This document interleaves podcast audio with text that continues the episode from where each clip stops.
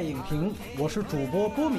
我是静静，我是钱德勒。今天的新嘉宾啊，必须特别介绍一下，静静是 GQ 的记者啊，然后也有多年的电影报道的经验。对于今天我们聊的这部《我不是药神》来说啊，近近还有一个更为重要的经历。他呢曾经跟随本片的原型人物陆勇先生啊，也就是现实当中的药神药侠啊，前往印度实地探访调查过陆勇先生这一系列代购药品的经历，而且也对陆勇和其他相关人士做过多次的长时间的专访，而当时近近也把这些写成了一篇调查报道，刊发在 GQ 上面。所以今天我可以大言不惭地说，我们请到了一个聊这个电影最合适的嘉宾啊，因为如果再请，那就只能请药神本人了啊。焦点访谈提到过，近近同时也是啊有过多年的电影报道经验，而且人家也是学电影出身的。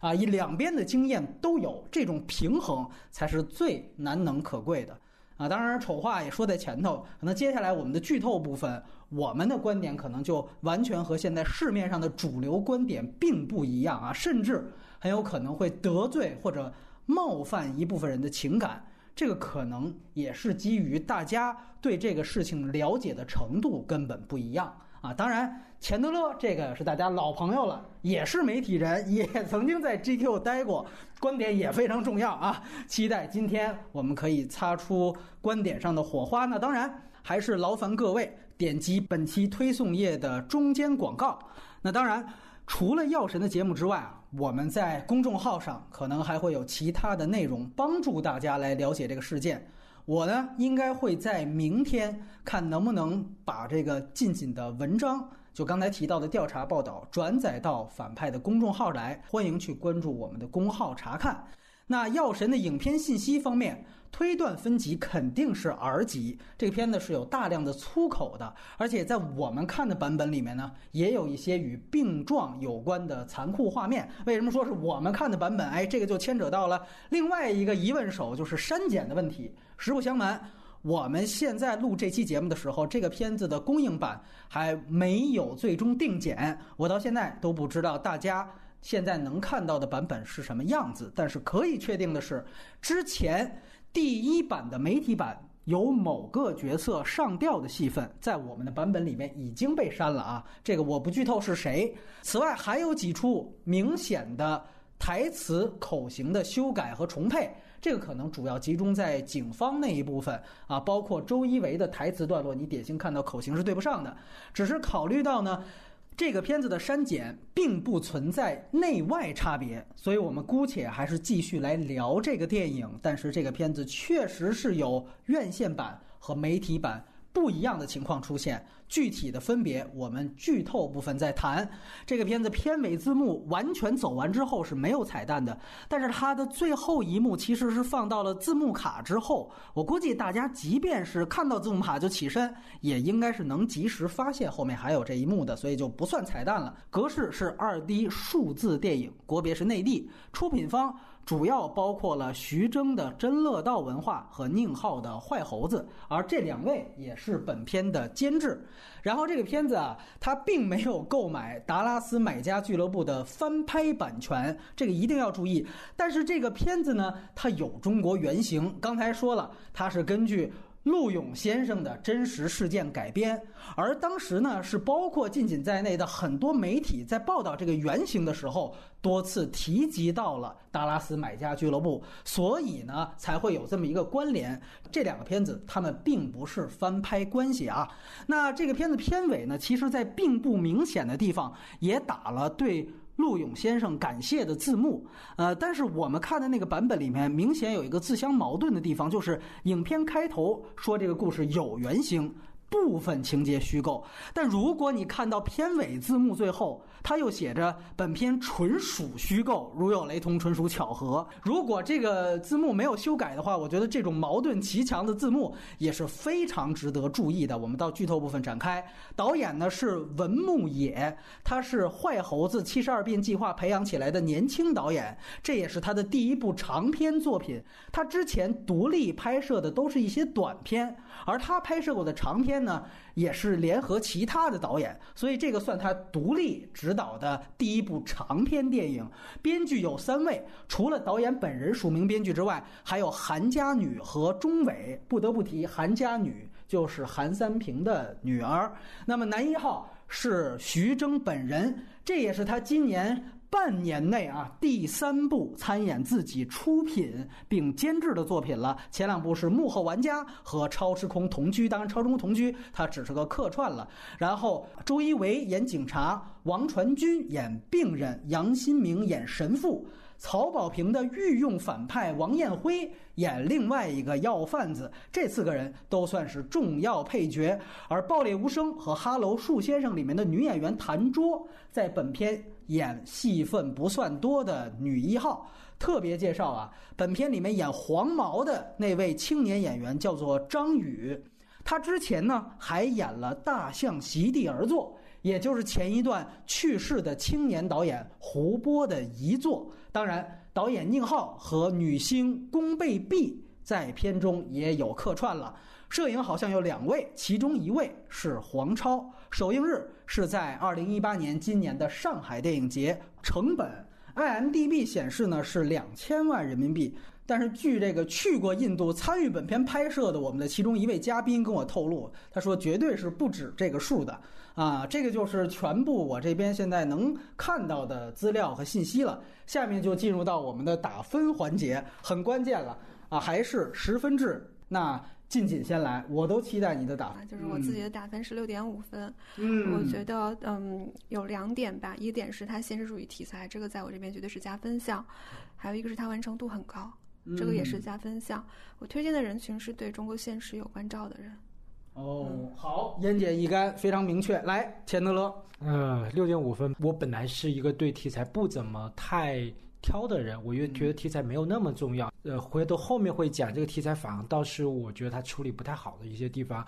然后我比较欣赏的是表演，就是说实话演员的表演确实是加分项。有几个片段呢也有设计，有些新意。我推荐的观众是习惯看那种比较细腻表演的。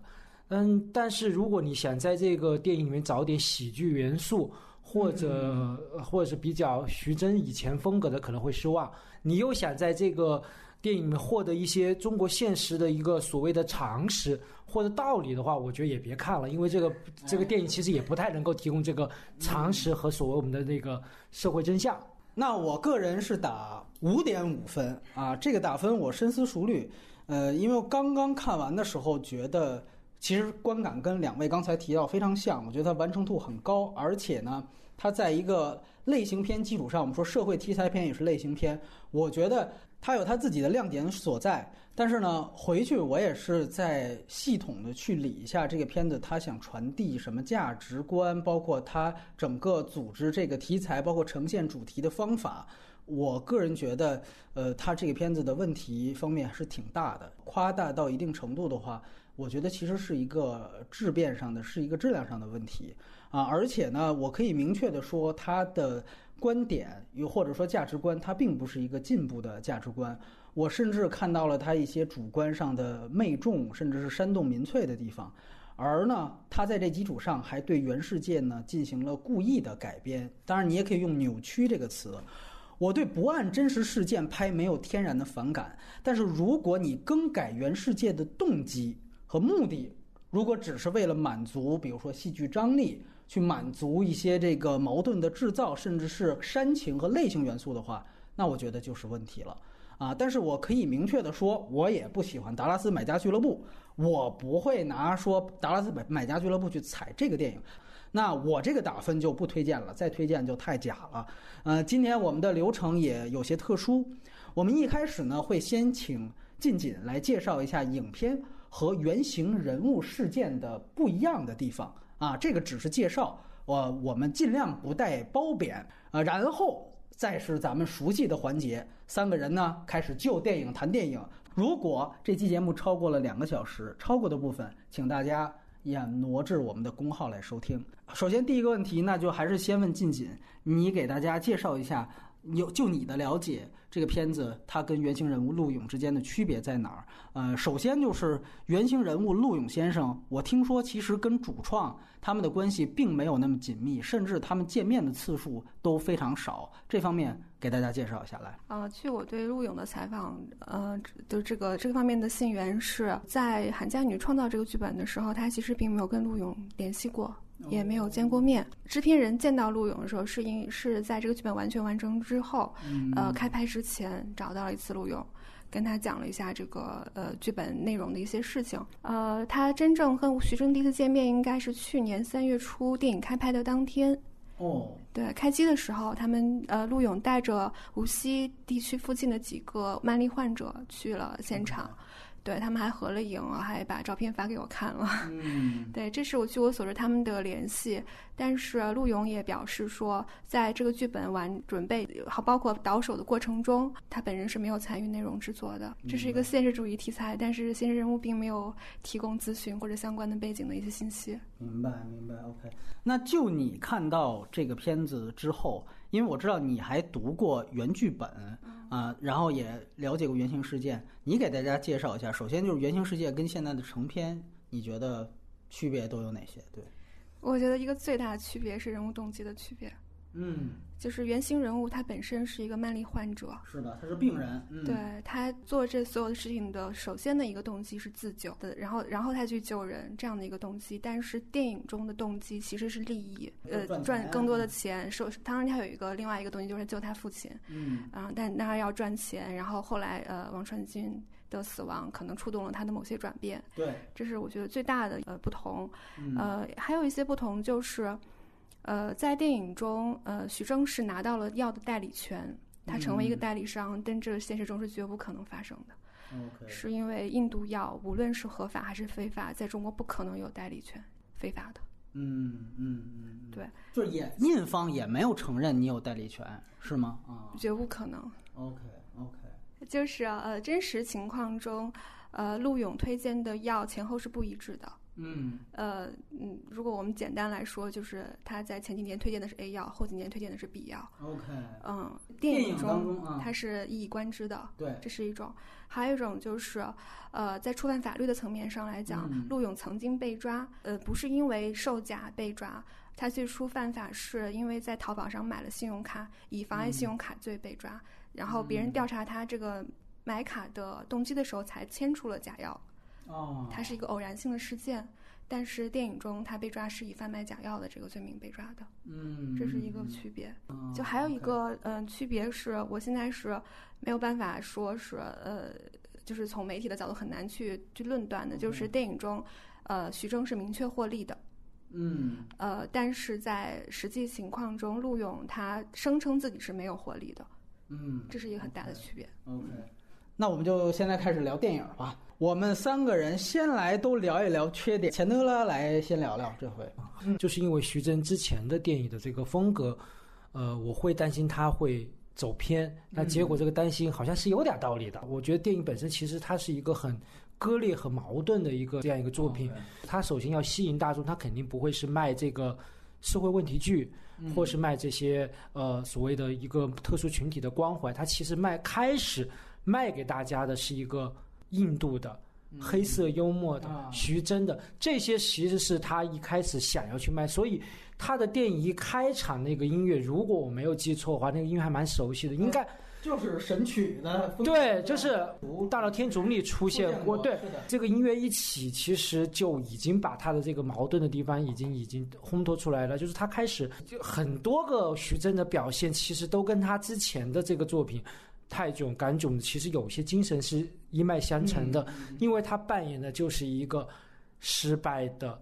猥琐的、不得志的、好像有点良知的中年男人。至少1/3其实在讲他自己的一个困境。他对病人的关照其实是很浮萍潦草的，他并没有深入的去关注这个病人到底的生存环境是什么样，他的矛盾是什么样。他仅仅通过王传君这一个道具这么简单的去表达了。到后面中间的时候，他风格又变了，但是他有些拍摄的手法其实是警匪片来的，是江湖片来的。比如说有一段徐峥跟那个黄毛的在那个黄昏的那个码头，我的感觉就是在看吴宇森的《英雄本色》。对对对，的确，他其实《喋血街头》也有那个集装箱飙车什么的。对对对 对, 对，这个是我很不舒服的，因为我是觉得这是违背我对一个这么严重病患的群体的认知，我是觉得他们不可能那么客气的，客气是吧？就是矫情啊，就是刻意的制造这种戏剧的那个，就是我不太舒服的。到后面的最后一点呢，他又回到了主旋律的这样一个片子，然后当然了，这个没办法，是为了过审，所以整个电影的风格其实并不是像他们宣传的一以贯之，是那么稳定和统一的。它的分裂和矛盾，我想一方面是因为审查的问题，另一方面本身也是他们想讨好各种受众的口味，所以他在我们最关心，至少是我最关心的那个问题上，并没有深入去展示。其实它有一些煽情的情节台词，很明显只是为了煽动你的情绪而已，这个也是我不太舒服的。因为我觉得一个就是要真的要走心的作品，其实是不依赖于这种很硬性的这种手段的，那这是我不太喜欢的地方。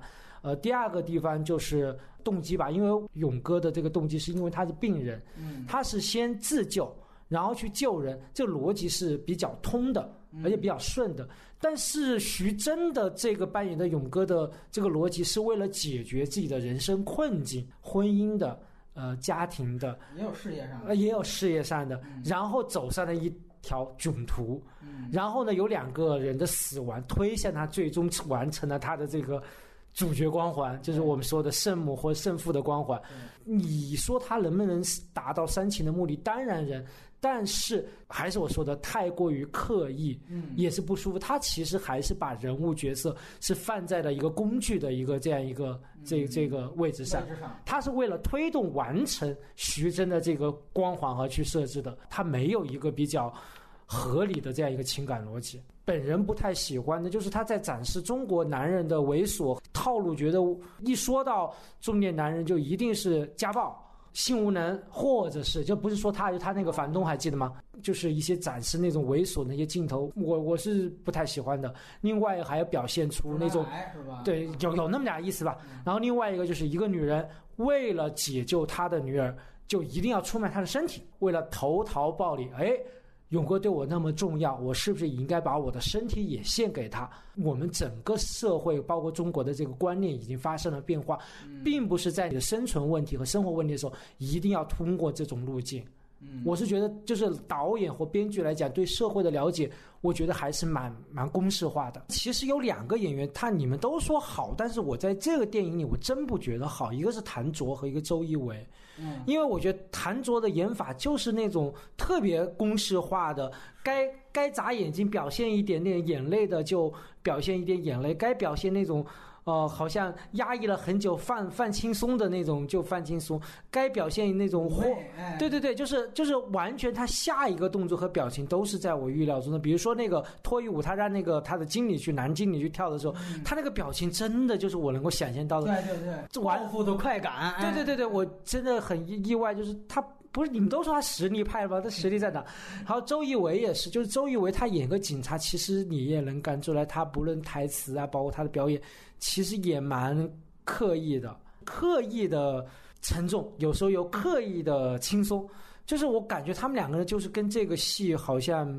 有点脱节，这就是我不喜欢他的缺点几个。静姐，你也来先聊聊缺点。就是我觉得这部电影中我一个更有距离的点是它将善恶的对立非常的简单。它的恶的一边是一个外国资本主义跨国药企，它作为一个绝对的恶的存在，就是化身是一个油头中年男性，而它的矛盾点就是在于吃不起药的病人与为了利益把药价定得过高的药企之间的矛盾，是的，甚至用了非常激烈的一种门前抗争的形式去宣泄，但是真实的情况远非如此。就是他将这种矛盾的对立就像孩子过家家一样，就是我有一个坏人，我只要打败了这个坏人，那么我就有一个好的结果。善恶对立他还有一个特别狡猾，我甚至可以说鸡贼的对立，他其实是一直在暗示资本对公安的挟持，我是觉得这个也是一个蛮鸡贼的，其实他就是挑动某些民意的那种情绪嘛，没错，嗯，是的。这个时候要讲一下真实的情况，当然啊，进口抗癌药的药价这么高，在中国是一个非常非常复杂的问题，是因为中国在今年五一取消了关税，但之前对进口药征收了非常高的关税，嗯，而且要进入到医院之后，医院会加一层价，因为它中间商会非常多，所以它会提价很高，甚至深层次的撤职到体制，因为一个进口药进入中国的流程非常漫长，它需要在中国再重新做一遍临床检查，所以这个审核的过程会长达3到5年的时间，嗯，就是造成这东西非常的稀有，而且在中国的仿制药是就是有一个非常大的问题，就是它价钱高于印度仿制药很多倍，但质量却远远不如。这个原因是因为我们中国仿制药实行的是一种同类仿制药的国家标准，别的仿制药或者说印度仿制药，它的仿制的是原研药，就是原来的原版药的，比如说我以它的为原型来仿制，但是中国仿制药在之前是以仿制药的标准来仿制的。我举一个非常通俗也未必准确的例子，就是如果我的药是原研药的90%，那我下个药是我的90%，下个药是这个药的90%，所以它的药效是打折扣的。药监局前几年实行了生物一次性检测，是到今年要完成，所以这个问题它远远不是一个跨国资本一定要追求利益来提高药价的问题，就是你把非常复杂的一种矛盾简化为一种民众对于资本的矛盾，是非常不公平的。还有一个缺点是，它主打的噱头或者是它的这个宣传是现实主义电影，但是我觉得它很大的问题是它不够现实。我想我说一下我对现实主义电影的定义吧，我是说你是完全在剧情上悬念的设计上是可以戏剧化的，但是你是要讨论真问题，这是我对现实主义电影的一个看法。我就举一个例子，它在里面对于慢粒白血病人的视觉呈现是让他们戴着口罩的，真实情况是他们并不需要戴口罩。嗯，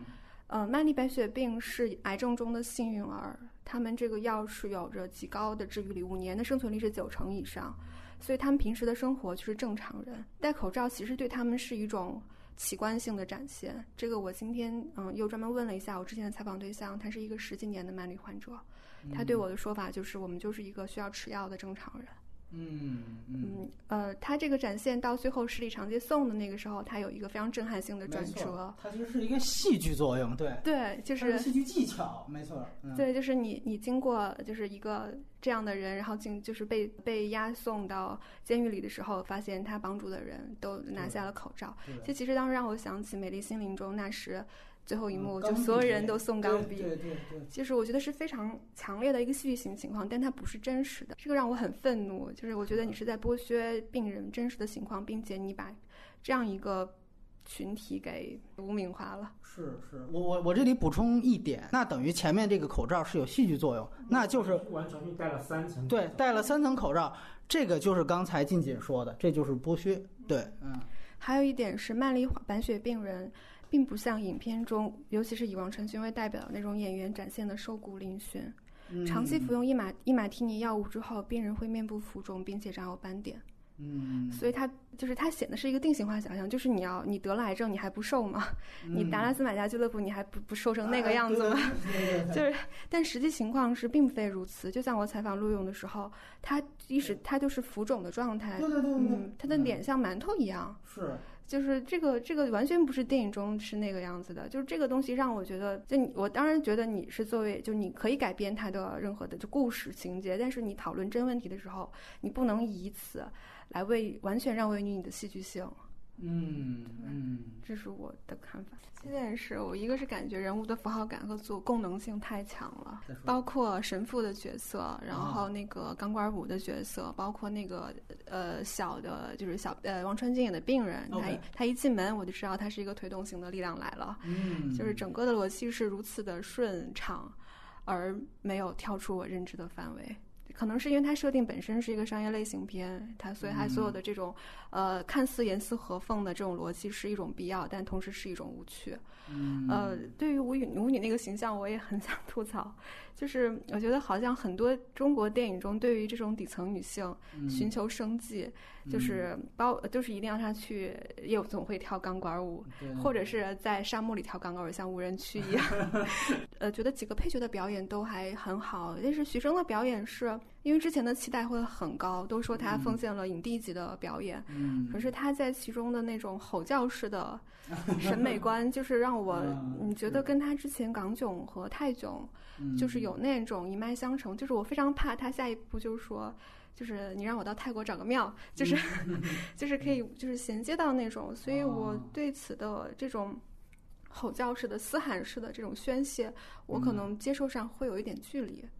到我这儿，我觉得其实刚才晋锦已经谈到了，就是很多在这个片子当中，它带节奏去立的一些戏剧矛盾，它可能存在的问题。如果说无论原型啊还是电影当中这个药品代购的这个事件，它反映出的根本问题是什么，我觉得大家都可以想一想。这里边其实他在片尾的时候，他提到了一个事情，这个我估计晋锦也应该知道，就是他说其实这个昂贵的药品直到最近几年才纳入了医保，而在这之前是不纳入医保的，所以你患了这个病，你如果不吃仿制药盗版药，那你就只能所谓吃这种天价药，这是它里面提供的一种逻辑，所以这才是事件的靶心啊！好像这个国家都已经这个样子了啊，然后又得临床试验，跟晋锦说的，然后又这么贵，比香港贵好多，那难道就应该活该让这些人病死吗？它不是这个逻辑，它的真正的问题点是在于国家，你为什么没有及时的提供类似于医保的社会救治？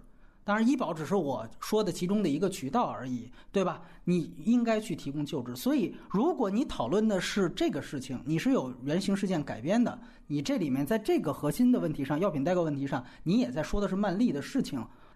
没有纳入医保成为了所有问题的根源的所在。那你打靶就要打靶心，这是现实主义。那大家会站出来说，我们都知道审查不让我们说医保，那你就是攻击国家，攻击政策，我们党这么英明，怎么可能还出现政策问题呢？我们可以看看嘉年华，你至少应该去围绕着这个靶心来做。这个靶心呢，它其实是可能是在药监局方面。刚才其实钱德勒说了一个问题，就是说你看这里面好像把警察给黑了，我相信很多人觉得这片子过瘾或者深刻，它可能不在于说它不仅仅黑了这个西方买办和西方公司，还暗黑了警察，但是我觉得就在这个案例当中，他黑警察黑都错了，你黑错了，所以我觉得这个问题是非常关键的，你应该把问题放在医保、药监局这些方面，和刚才晋锦提到的所有问题，而不是警察。而这个片子，我们回到这个片子剧情，我们会发现它有两个特点。第一，就是刚才晋锦提到，他把反派呢，明着的反派设置成了应该也是瑞士的药厂，就这个格列卫的药厂，那么它的原型呢应该叫瑞士诺华公司，对吧？这里面应该也没怎么太改。然后第二，就是把徐峥的这个病人属性去掉，然后进行了这个辛德勒化啊，这很像辛德勒名单，到最后然后圣人化的处理。这两个应该说举动在我看来都是非常严重的问题，它是我最直接也是最主要的没给这片子及格的原因。我们一个一个说，就第一，你看他最后很有意思，他的字幕啊，如果还保留的话，他其实提到了一个数据，晋锦刚才也给大家介绍了，他就说你看02年的时候，曼丽的这个救活率大概是 15% 还是 30%， 然后到了这两年就已经提升到了 80%， 然后呢第二他就也说什么现在已经纳入医保了这个那个，但是等等，我们就先就这个数据来说，我想问，从 30% 或者从低概率提升到 80%， 这是谁的作用？这个应该是人类科技和医疗水平发展的结果，这个是有真正去研发这个药物，最后研制出有效药物，然后这个药物它起到的作用，我想这个逻辑应该是通的。而这个药物的研发是哪个公司？请问应该就是瑞士的诺华公司，他们吃的是仿制药没错，但仿制药从哪儿仿的？是从原版药那里仿的。所以你会发现很有意思，最后这个字幕它好像有一个节奏，是最后好像看，你看从 30% 多一直到 80%， 这好像你乍一听这是徐峥的功劳，就这个就很奇怪。而恰恰最终使得有这样的一个成活率大幅提升的药品，在这个电影当中居然成为了它的第一反派，大家想想这是一个多有意思的事情啊！然后我们再说，就是为什么这个药这么贵，很关键。刚才静静已经提到了很多的理由，单独每年的销售额，说有一个数字是将近50亿美金，听起来特别高。我啊，第一次了解了陆勇这个事情，我也觉得，哎呦，你看这国外的这药真是黑呀，他这个怎么这挣这么多钱，你就不能便宜点吗？几万一盒。但是后来我对这个事情有进一步的了解，也看了一些资料之后，这个药品最后你研制出来，它的制作成本确实没有多高，但是之前的研发成本其实是非常非常高的。啊，这个有一个数据，大家可以去查一查，像诺华公司，他们不只是制造这一个药，他们制造和研发很多种药品，基本上每一个单品它的研发费用就要在几十亿美金上。而更有意思的一个数据是，并不是每一种药你投入了研发成本，它就一定能出现就像这种大幅提高存活率的这样的真正的成品药出来。什么叫可以？科研不是卖西瓜，对吧？我今天说囤了一批我就卖出去，卖西瓜还能卖不出去呢，对不对？所以这个事情是很关键的。那么像这种药品的研发，也有人介绍过，他可能比如说我一下子投入5个科研的方向，最后可能只有一个方向出现成果。那最后我在平摊这个成本的时候，我只能在这一个研发药物上去平摊它所有的研发成本，要不然它很可能就亏损了。当然你也可以说它平摊上之后它也没有2万多这么贵，剩下的钱是谁加的呢？是中国的关税。那这个是药厂的问题吗？这个跟人家药厂有什么关系吗？对吧？这个我觉得你把一个大幅提高存活率的这样的一个药厂最后当成你的第一反派，这个是在我看来是一个非常荒谬的一个设定。而这个设定如果可以感动到人，这才是真正惊悚的地方。我觉得他为了明着黑，而且有意的去挑拨这个所谓的贫富对立啊，一个就是刚才静姐说的，他故意找了一个抹发胶抹的特别多的一个，就是他典型是照着什么塑造呢？就是买办阶级啊，就是感觉是那种好像我背后有一个洋人，我替西方资本，我是为虎作伥的那种感觉。就是他在这块儿，他又其实有点挑动这个民族主义情绪的这个感觉。然后另外一个细节就是大家注意到，就是后面周一围啊这个角色他已经有点良心发现了，他在食堂，应该警察的食堂吃饭的时候，他那个电视上正好播的就是这个药品的公司在那假装的给自己洗白，然后介绍说这个仿制药有多有害。然后这个时候周一围一看就很愤怒的把这个电视就给关上了。就是你看他假意的设置了这个药厂替自己辩驳的这样的一个场景，但是他却没有让这个药厂真正说出自己的定价为什么这么高。如果是一个真正我们不说客观，真正是一个稍微合情合理的故事的话，你在这一点你起码要展示出来这些东西。你就去看达拉斯买家俱乐部，其实它也有一些对于现实性的展现，就哪怕是药监局那些。这个电影其实就是他故意去把这个问题给它简单化，故意隐瞒了很多的这个信息点，然后去强做这个对立。这个对立背后其实就是贫富对立，所以它煽动的是民粹，这个是很值得警惕的一个东西。另外一个问题，它煽动的是情法对立，就这个我觉得是挺重要的一件事情。就是刚才钱德勒提到的这个问题很关键，这个可能是也许有人已经看到了啊，药厂这个也许人家就有自己苦衷，但是我肯定的是这个片子他把警察也给黑了。这个在咱们的这个审查制度下，这个是突破，哎，这个就厉害啊、他就是宋康昊了，对吧？阿米尔汗了。我想说，就是在这个问题上，你黑警察，其实他的一个很重要的问题是，由于这个片子它的行为逻辑，哪怕是在剧情内，它是这样：是药厂发现有仿制药，仿制药在中国在法律上是不合法的，所以他报警了。警察执法有没有过错？没有过错。那说错在哪儿？刚才说了，这些病人的出现这么可怜，这些是国家没有医保。OK， 你要去想一想，什么纳税人的钱，他应该取之于民，用之于民，这个方面的缺失，你说因为你啊不敢放、不敢播、你不敢提，所以这是你妥协的地方，你没有突破，你这里面都是妥协。我不把它扣分项算扣分项就不错了，但是在你不敢提这个事情的前提下，不提医保前提下，你的逻辑就是警察执法也变成了情的对立面。所以这个我觉得是一个挺大的问题，就是我理解你因为审查不提医保这个事情，你不批判这个事情，但是你在第二步你就拎起来警察和道德的对立，这个我觉得是不合适的啊。所以这个片子就是造成了一种明着它是黑药厂，暗着是黑警察，尤其是那个局长，我觉得他的那个形象啊，大家可以值得玩味一下。我觉得他之所以暗着黑，也不是说他觉得他真的是一个还有情可原角色，完全是因为他明着黑警察，连这个他也都不过审。我们都明白在这个事情上，就是作为原型的陆勇先生也好，还是徐峥也好，他在情感上或者道德上他是完全占据制高点的，或者其实从电影里面的逻辑来说，他在情感上他最后的举动也情有可原，这个我个人也都是买账的。但是他情有可原，甚至他确实是做了社会有利的事情，这个不代表执法和法律本身有错。就是我想说，在很多的时候，情和法是可以并举的，而并非是情法对立的。尤其是在中国，就像我们都知道原案其实最终这个也没有给他判5年，判5年这个是他这个片子里面虚构的一个最后的审判结果。他要制造的是什么？就是一个悲情英雄，我得先悲情，所以得给他判了，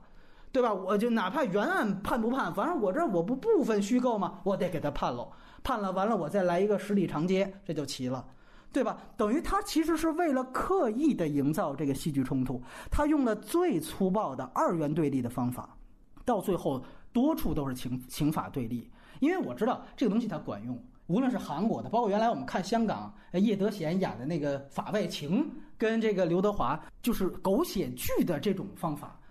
它呢会很好的去刺激到这个矛盾的冲突，会制造戏剧张力。但是它非常大的问题就是它会逼迫观众站队，这个其实是一种挑拨离间。在我看来，就是当我们都明确这个主人公他做的确实是有情有义的事情的时候，谁是他的对立面，观众很可能就会反对谁。你这个片子，所以我觉得尤其记到最后这一幕，他应该不会删吧，就是徐峥把这车一横，我把警察挡在了外面，然后让这个抱着药的这个同胞们，慢粒的患者们先走，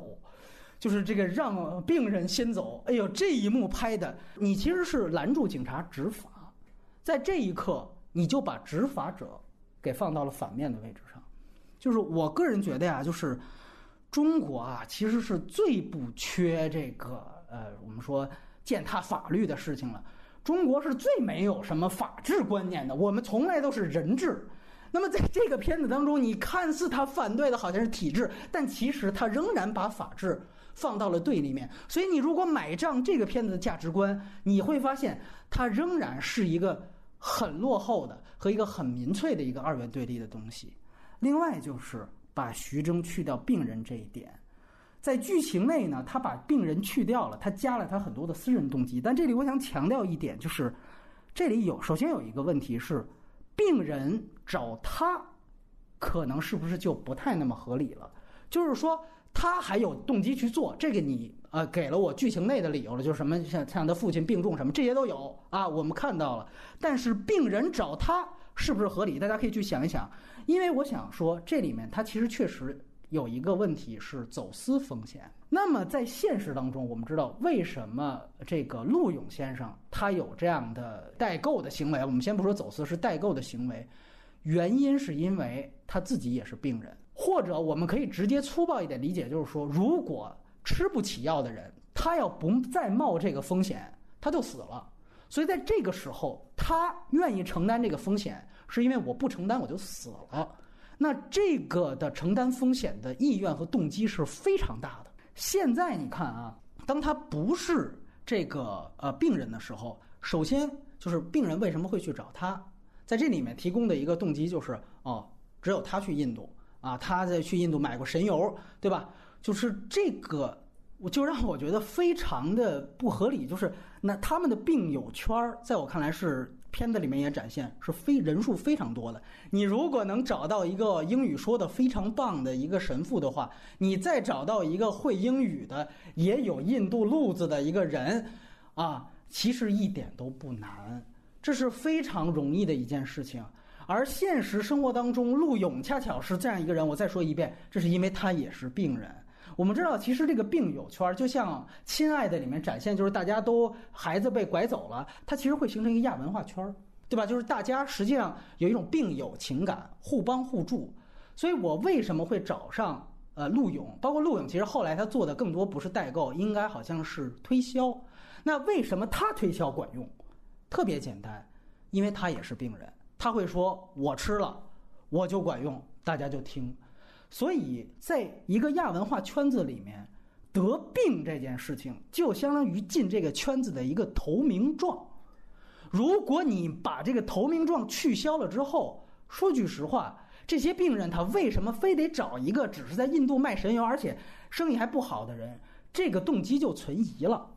所以不要老拿说这个片子有原型改编，因为原型是病人。我再说一遍，当没有这个情况的时候，现实当中还能不能发生这个事情，我觉得就不可能了啊！所以我这是觉得他的一个问题。第二就是说，好，徐峥他为什么愿意走这个风险，他承担这个走私风险，里面给了很合理的剧情内动机，说他父亲病了，而且那个时候他其实是算是赔了夫人又折兵啊！我家庭上也不顺利，对吧？我孩子都要跟人家移民了，我各方面都不顺，他为什么要这么改？就是明明你说他有这么一个病人的动机，你给他加上去，这不是你波米挑的这些问题都没有了？主创难道想不到吗？韩三平女儿她想不到吗？对吧？他们肯定想到了。我觉得他有一个非常大的一个目的，他要引起所有人，所有正常观众、普通观众更大层面的共鸣。如果这也是一个病人，像达拉斯买家俱乐部一样，它就只是一个颁奖季的电影，它就只是一个到不了5亿10亿的这样的一个普通的一个社会题材片，就这样了。因为他关注的是一个特殊人群，对吧？但是我把他这个病人这给取消了，我把他前面，其实你有点想不想到，他前面有点喜剧化，同时他又有点在讲创业，他是一个创业失败的人重新第二次创业的故事。你会发现这里面他有另外一层物质的弧光，是他后来靠着人血馒头真正办起厂子来了。后来他是凭借着厂子每个月几十万的纯利润又反哺这些病人，他这是一个创业故事。我要把这个病人东西我给他改成创业的，讲这个东西，他是不是就更有共鸣性？而这个目的就更加可疑，或者在我看来就更加客气，就是在这儿。那你这里面这个共鸣制造的越好，它就越有毒，它就会提炼成一个观点，到最后就是任何一个普通人为了我认为的正义，为了解决我所处的家庭困难，我就可以践踏法律，我就可以站在法律的对立面，最后大家还会给我十里长街送行。这个就是典型的民粹思维。我再说一遍，陆勇先生他不是一个普通人、正常人，他是病人，就像两位刚才讲，他要自救，所以他才会冒这个风险。那个的冲突是一个生存冲突和法律冲突，不是一个创业冲突，一个失意的冲突。我在想请另外提一个理由，就是说当时好像你给一个理由是他爸爸病重他没钱，但是我们注意到另外一个细节啊，宫贝碧跟他离婚谈判的时候，宫贝碧答应可以给他一笔钱，他不要。那笔钱我相信价格不菲，他拿了交了房租治了病，他这个危机解决了。说白了他是一种男性自尊，那我怎么能，你好像傍了富人了是吧，我得这么纯爷们儿一点。所以说白了他立的是一个男性自尊，到最后就是说我既不要前妻嫁富人的钱，我又当了圣人，最后我还把钱站着给挣了。说白了这个片子它的人物弧光确实挺大的啊，但是它里面有一个价值，就是一个男性自尊，一个中年男性自尊的重塑。最后这个重塑实际上是一个就站在的一个基底，是一个特别憋一口恶气，就是特别戾气的一种，就是好前期你等着，我就他其实跟中国人非常像，就是说我这个创业者，我前面我被杜鹃给甩了，完了我就咬着一口牙，我顶着洋人的歧视，最后我就牛逼了，最后我在前人面前我再嘚瑟一下。他在这个人物弧光上，他其实有这样一点的。所以刚才两位提到关于谭卓那个说刻板的那个女性形象的出现，我觉得一点不意外。虽然韩家女是一个这个女编剧，但是后面她毕竟这个徐峥监制，我相信她的存在感还更强。这个完完全全还是她港囧的那些，就港囧你为典型看，开始说她其实是有一个性焦虑的，她的性方面是有障碍的。那到最后我其实通过了那个玻璃板二选一，我解决掉这个内核，仍然是她延续她囧系列的这个所谓重塑中年男性自尊的这个东西。而这个东西它越打动你，它就越不健康，在我看来它不是现实主义的东西，所以我觉得特别遗憾就在这儿。另外呢，我还想说，就是关于这里面印度的这个仿药的药厂这个角色，他也其实也给弱化了。这个我觉得特别有意思啊，就是他最后把徐峥呢给辛德勒化和生人化之后，我们说提升这个真正的这个药品的这个关键是原厂的药，人家的研发取得了成果，出了这个药。而第二关键，如果我们说非得排一个作用的关键，第二关键是谁呢？是印度的仿制药厂。当然这个前提是那个有效的仿制药的药厂，我们说的更严谨一些。所以我也注意到像很多人的比喻，包括近几的文章也借用了这个比喻，就把陆勇先生呢给誉为说他是普罗米修斯，他盗取天火。但其实这里面他有一个就是仔细想的逻辑，他这个盗取到底是谁盗的，其实这里面如果有一个复制的工艺的话，其实是印度药厂盗的。徐峥也好，包括陆勇先生也好，他们更像是把它引到中国的一个渠道上，就像盗版。我们说比如你通过盗版的方式，你看到了路边野餐，或者你看到了敦刻尔克，你会首先你会觉得哎呀，可能导演真了不起，对吧？因为这是导演拍的这个电影，他你要拜神那也是诺神卡神，对吧？你不会想着把发行这个片子的发行商叫爹吧，这个不会是这么一个逻辑关系吧，对不对？所以我觉得这个逻辑关系是这样的。而这个片子我们沿着这个思想来看就特别有意思，就是最后你会发现 OK， 首先是制造这个药的东西，它不仅在这个片子当中它的贡献没有被提及，甚至它最后成为了一个反面。就是我就特别好奇，我们不用说医药，我们就回到你这个电影，那我想说，那你这个我不是药神这个电影，如果我现在我有一个盗版商，我就现在去泄露你这个片子的资源，我为的是让更多的人，我真的是良心啊，从良心出发，我为了让更多的人看到你这个电影啊，传播你这电影的正能量，然后你那个院线的钱就别挣了，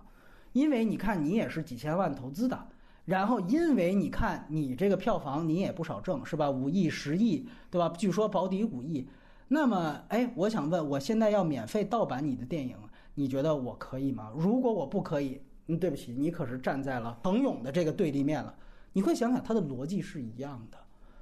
啊。所以说我在这里面再强调一遍，第一，如果是真佛的话，真正研制出这个药品它是有一个原药厂的问题。第二，即便是给普通人吃药啊，能够让穷人吃得起药，这个是印度的仿制药他们提供的帮助，这两个是最为关键的。所以我也很好奇，就是在预言案当中，我待会儿可以听听近景讲，是不是说真正引进到中国的渠道上只有这个陆勇先生一个人？因为反正在我看来，这个那两个才是一个更关键的，而一个渠道商，徐峥扮演的这个角色，他绝对不是一个充药条件。可能对于他的那些患者来说，提供药品来说，他可能是一个必要条件，但也仅限于是他周边辐射的那批人。所以说就这个人来说，他具体有多大的这个圣人光环，这个我提醒大家要非常非常值得警惕的一件事情。然后最后我想说的其实是关于电影层面，我觉得呢它的完成度很高，我非常认可，但是它还是有一定的类型拼贴的问题，就是它前半段你感觉它确实是也是想吸引观众，把观众先圈进来，以为我这是一个印囧，对吧？完了之后我告诉你这其实是一个啊，我兜售的是一个社会题材的一个所谓的严肃事件。但是这里面它其实最为忽略的一点，就是关于药以及走私的细节，包括像这个药的种类，刚才靳警提到的慢粒患者他们具体的症状是有哪些。而如果是一个真正的严肃题材或者是一个现实主义题材，这些不仅要严谨，而且在我看来你更应该把这些作为论述重点。在这些方面我觉得它甚至不如达拉斯买家俱乐部。就是首先你是怎么走私的，他在这里面是非常糙的去交代，就是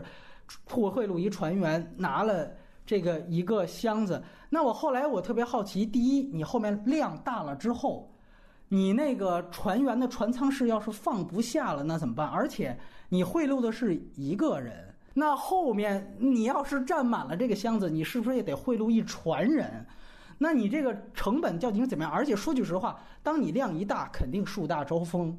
尤其是我觉得警察这方面非常有意思，包括中国海关，就是你一车一车拉，到最后这个黄毛他可以开着车，就是说吸引敌方火力，吸引警察火力，这个东西就可以让徐峥脱罪。就是他这么大批量的去运这个东西，但是它交代的细节是非常简单的，你把这个药显成毒品就可以了，因为这个就是江湖片。哎，对对对，你这么说行，就是你这样说，你不如让我直接把它想成这就是《喋血街头》。对啊，就是对吧？这就是《喋血街头》拍呢。对，所以这个东西呢，就因为我们知道徐峥也好，宁浩也好，他们都有很强的港片情节。大家在《心花怒放》徐峥宁浩片子里面也看到大量对于吴宇森的致敬嘛。就是这种类型对于港片这种东西往上一扑，对于它现实性又是另外一方面的打击。我觉得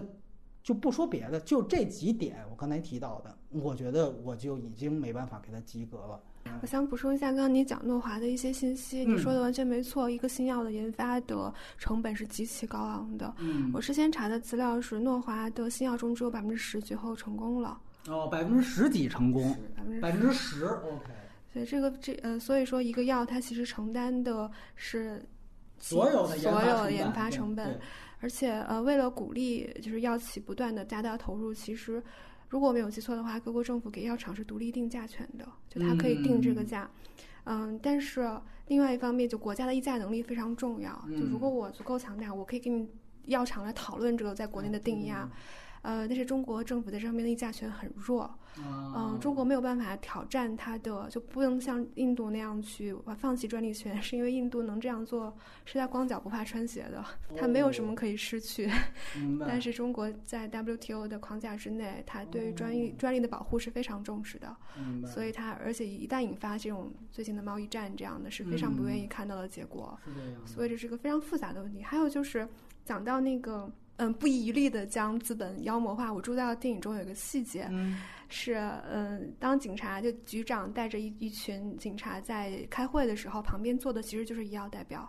对对，是这样。这个细节当时我看的时候，我非常的震惊，因为在常识中，我觉得内部会议是不可能让外人旁听的。是的。然后今天我采访了一个我的警察朋友，他在北京做刑警，然后他说这个事情是根本不可能的。尤其是不能够让案件相关方去旁听警察的内部会议。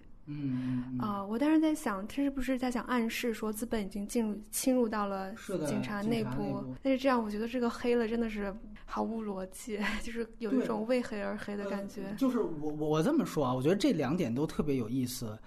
第一点就是关于你提到诺华这个研发成本的问题，大家也可以联想到另外一个事情，可能不紧密相关，就是最近中兴这个事情。因为如果你就大家会讨论为什么中兴这么大的一个企业，它为什么还要用美国的芯片，就是因为芯片的研发其实是一个特别费力不讨好的事儿，它就是一个你需要几十年长线的投资，不断的投钱，然后最后也许出来的这个成果，它的这个量产价会非常低。我们现在的这么一个快餐的时代，中国这个所有投资人都讲究你得恨不得今天投进钱，明天就得见着响。所以在这样的一个情况下，大家都不愿意去做这个事情。那正好原来貌似有个全球化的面纱，那我就用美国的这个芯片呗，它其实是这样的一个特点。那也就是说，西方的国家呢，它在很多方面，它之所以你说医学也好，包括其他方面它进步，有时候它可能也不是就它是雷锋，它无私不是，恰恰是因为它可能把这个长线东西想得更清楚。这个可能恰巧是他们的优点，和我们应该去从贸易战或者中间这种问题上吸取的。但是反倒你现在看着上了这么一个片子，你会把它又把它摆成一个有点民族主义这个态度，这个我觉得是一个相当啊，我觉得让人齿冷的一个事情。第二点就是你提到这个，我觉得特别好，但是我觉得有一点呢，就是说大家，我相信很多人会因此发散。就比如说我自己也最近有一个事情不让报道，就是说有一个作家他写了影射好像伊利高层的一个半虚构的小说，结果居然就被这个内蒙古的警方跨省给抓了。那么你说就那件事情而言，因为我们知道伊利是当地的纳税大户，对吧？那么他是不是可能因为他是纳税大户，所以说他这里面有一个当地的政府觉得他不能得罪，甚至因为像那种厂家他有这个更高层的关系，但我们都不用去想，反正就仅纳税大户这一点就够了，对吧？他会可能导致警察有这样的作为。我觉得呢，他叙述这样的情况，这个案件本身这个存在，我觉得是有可能的。但是它有两点，第一就是你选择的这个个案不是这一件，就这一件它是有真实的原案的，就是陆勇先生这个原案。而在这件原案当中，我相信近景比我们都更了解的多，应该是没有这样的情况出现的。但是这个片子它如果你要有任何的严肃的指向性的批判的话，我觉得大家一定要警惕这个事情。还想补充一下，就是我之前看到论断说别人去诺华的公开的财报上去查那种研发经费，发现只占它全部成本的一个很低的比率，而很大的比率是广告。但是我想说的是，这种推广费用是原药和仿制药成本差别很大的关键，就是当你推出这种新药的时候，你是要花费巨额的推广费的，你会让医院和患者去相信这种药，而仿制药只用手跟它一样就可以了，它省的是巨额的推广费，所以说仿制药的定价至于这么低，是它因为它省去了所有的推广、所有的专利，它只有成本。说白了，其实就跟盗版电影跟那个正版电影是一样的，对吧？你比如说我盗版电影里面，肯定所有的盗版碟里边，比如说也是《阿凡达》卖的最好，但是实际上《阿凡达》的这个宣传费用已经就替我盗版商掏了，对吧？这其实这么一个原因。哎，还是可以看出来导演的，就是说好听点是设计，那说不好听有点鸡贼，就是你可以看出来他，我还认为他的中间那一段呢，其实确实是挺赶范儿的，就是他拍的其实像一个江湖黑帮片，就是他几个人的这个凑在一起，都是你看啊，有一个场景你不知道你注意到没，就是王传君走进那个药店去找那个勇哥，他戴着口罩，对吧？然后摘下来，但他离开那个店就是失望了嘛，勇哥不干这活了，又把那个口罩戴上去。这个场景我就特别想到我印象中有些港片的那种小弟对老大失望了那种感觉，然后包括他们几个人的这个角色的一个设置，包括他们有一场戏在那个礼堂里打那个假的那个王耀辉，就是他每个地方你燃起你的那个情绪的那个拍法，其实是不是现实主义的那种拍法？我就觉得是香港的那种特别特别用烂烂的那用俗的那些桥段去拍，包括那个神父。你不觉得他有时候而且就当然这个有点过度联想，我先承认他那个神父的设置，因为其实在中国的内地的这个语境里面，神父是包括这个主啊上帝这种都是缺失的，所以我大胆的猜测文牧野导演是不是也蛮爱古惑仔的，因为你知道古惑仔里面也有一个神父的角色，就是这个神父角色他的作用是一方面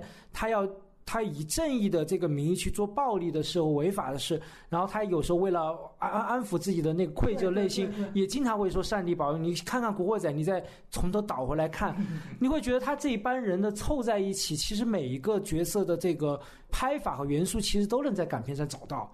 就包括黄昏谈心啊、极端项目，盖我之前说了，就所以这些设置，其实我是觉得导演其实并没有那么认真的那么沉下心的，说实话还真的不如陈可辛，这一点对吧？不如亲爱的，起码我这一点，这在这一点上，他不如陈可辛去想拍一个这样一个群体，还是有过一些，对对对，就是他加了很多浮夸的戏，没错，就是我们现在流行的话就挺戏精的啊，加了很多戏，我不太喜欢的地方。没错，没错，哎，很有意思。那咱们接着就交换意见，说说优点吧。啊，这个尤其你们俩都给了及格分数了，是吧？我得听听优点在哪儿。来，还是好。我说优点就是，就是在一水的其他的题材的电影里面，他选择一个这样一个题材去拍，就这个他能拍，我觉得总得加人分吧，因为这是打综合分嘛。然后这个，那我就说我可能加分最多的可能是表演吧。徐峥可以说是把近几年来的中年猥琐男的刻板印象表现的是最丰富和最有细节感的，就是其他的电视剧啊电影的中年男的拍吧挺空洞的，就那几个套路，但是你看这个我是觉得他达到了一定的巅峰状态了，就是他把之前的那个囧系列的港囧和那个泰囧的那个角色的所有不能言说的那种猥琐尴尬困境，其实在这个片子里面已经真集大成了。就前面的戏里就是他决定去印度那一刻之前，就是他上了印度，他其实是一个黑帮老大，在这之前他就是一个上海的普通中年男人，他各种的这种毫不掩饰一个他当然已经没有什么偶像光环了，但是我也没有见过他那么不掩饰他作为一个演员和公众人物的一个形象，你可以看出他的台词，他的这个出口，他的什么，所以这个我要加分，因为我确实也蛮震惊我的，就是。但是他后边他给自己神圣化了，这不就全都找回来了吗？你从大家的口碑来看，也没有人觉得他这个颠覆性。真正说不爱惜自己形象是梁朝伟演《色戒》。那个真的是洗粉儿，这可不是，这个是他前面确实是挺狠的，但是后边。前面有多狠，后边这光环就有多亮，你知道吗？这个就最后就是辛德勒名单。好，我赞同你，我赞同你。但是他至少前半段他演这个中年男人的这个是还演的其实是还挺那个什么的。另外一个王传君，我确实没想这么年轻的演员也这么拼，就是当然了，这个也是导演的设计了，比如那个头发那么稀薄的。搭在那个这个额头上，然后包括戴口罩3层的口罩，然后也笑起来也那种蛮猥琐的那种，对讨好人的那种乞求的那种笑容，吃个橘子，然后怎么的类似的这种，啊，然后我觉得王彦辉啊也演得挺好。你说演得好的那个黄毛，确实我是觉得我印象蛮深刻的，就是我觉得对黄毛这个表演，我觉得还就之前我看的华语片，包括《大闹天竺》。包括泰囧，泰囧其实没有讲印度啊，就是但是展示那个东南亚国家，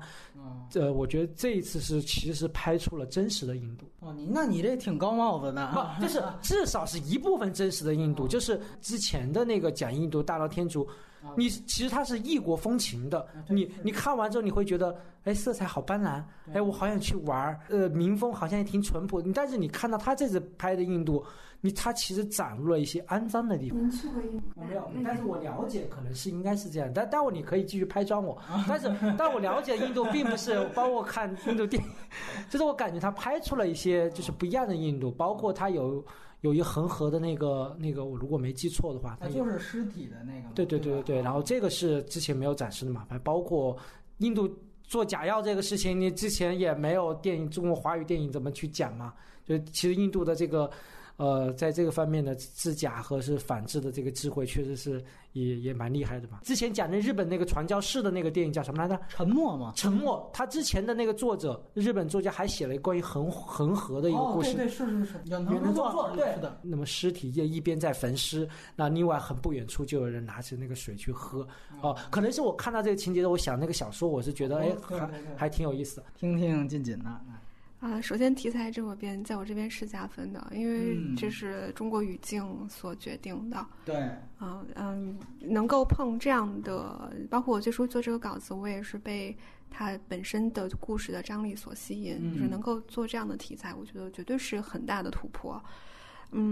第二个我从理念上非常认可的就是我们不提它的完成的度，就是有2点吧，一个是我非常认可它把现实主义商业化来拍，因为现实主义题材常见的如果是贾樟柯都是按照贾樟柯那种拍法的话，我会觉得它的受众面太小，就它完全是有这样商业化的尝试，是非常可贵的。第二点是我也非常认可它把一个悲事喜哀，就是把一个看起来好像很悲惨的事情我们做喜剧化的处理，这个理念上我是非常认可的。如果它的主角是病患本身，这个可能喜剧的桥段会更强，就它一个自己主动的这个过程，就有点像法国的无法触碰啊，我知道，就它这就是很悲惨的事情，但是我以一种喜剧的讲法，我觉得如果做好的话是非常好的。从理念上我非常赞同这两点。还有就是我觉得它是演技是全体是在线的，就我们不会，如果不拔高到宋康昊、阿米兰这样的高度的话，我会觉得所有的演技你不会看完有像看《修正道》的杨幂那样的感觉。就是大家今天放这个比较都比较低啊。你能看出所有人他都努力，都拼，我们也很努力，都很拼。我觉得这个精神我还是就是非常认同。然后他节奏很快。他动作切的是，就经常是我只给一个动作的开始，下一个就放结果，就是大量的这样的。我之前看过导演之前拍的那个短片，对，就感觉两者的风格很像，就是那种快速的这种，这也是我觉得就是不拖沓、没有废的镜头的这种，觉得它是专业上是有要求的。这些都是，还有就是如果我们抛开。刚才讲的那些缺点的动机之类的，我会觉得他每个就是他人物的动机设置的都很充分，对，是的，就一环推着一环，就是你如果对这个事情没有过多的去想法的话，你是非常能顺畅的看下来，你不会在某一个时刻停下来说等一下这个人在干嘛，就你会非常理解他所有的行为，包括他对配角的照顾，会有很多的戏去照顾配角的感情，包括王传君的妻子和女儿，包括儿子，就是能看出来他仍然是非常有追求的，就在这一点上我非常认同。好，那刚才这个钱德勒说了这个印度的问题，你在这方面你有什么看法吗？可以多讲。对，我就直接先让你回答这个问题。这个电影中关于印度的部分非常少，因为我知道他们之前去印度拍了，我也会有大量的印度的场景，但是目前看到的无非是几个吧，一个是他们在码头交接这样的场景，一个是那个印度的老板来在办公室的那些场景，还有就是他在街上，就是徐峥去看到神像的那些场景，它不是印度那么符号化的东西，就是码头和办公室这些东西，但最后那个街上那个应该是他做的一个符号的隐喻吧，对，就是一个佛的一个众生的一个隐喻。我觉得当然如果你跟大闹天竺相比的话，那当然是真实的，就是因为它印度在里面并不作为一个完全的符号化的存在，它是一个事实发生的场景，这样的话它既不会去妖魔化它，也不会去拔高它这个样子。这个可能一会儿再说，因为它的药厂非常鸡贼的放在了喜马拉雅山脚下的一个村子里，因为我是一个人，我出于安全考虑吧，我没有去那个地方，而且是在悬崖下面。我去的是某一个仿制药在印度德里的两个办公室。反正你就觉得跟这个他片子里边展示的办公室也确实都没有太大的出入，或者他这么改也可以，是吧？因为我去的那个办公室可能不是最常规的，因为涉及到一些这个药厂一些资质的问题。明白，皮包公司的性质是吧？我去的地方是非常有一点类似于格子间的地方，然后有非常是它是在一个德里应该是西北角的一个类似于居民楼的地方，然后如果你不是上面写着什么什么 pharmaceutical 的话，你是不知道那个是个药的办公室的。之前他这个电影名字我们都知道改过的，对，叫印度药神，对，是。为什么后来改成我不是药神？其实我觉得就是为了弱化印度色彩，我觉得是这样啊，我觉得是有这样的原因，这也是我推断啊。他要是非说国家不让，那我也不知道，对。但是我在想，他印度药神其实他电影的开头其实保留了，或者是故意保留了印度药神和印度神药的这个梗，其实他一直在玩呢。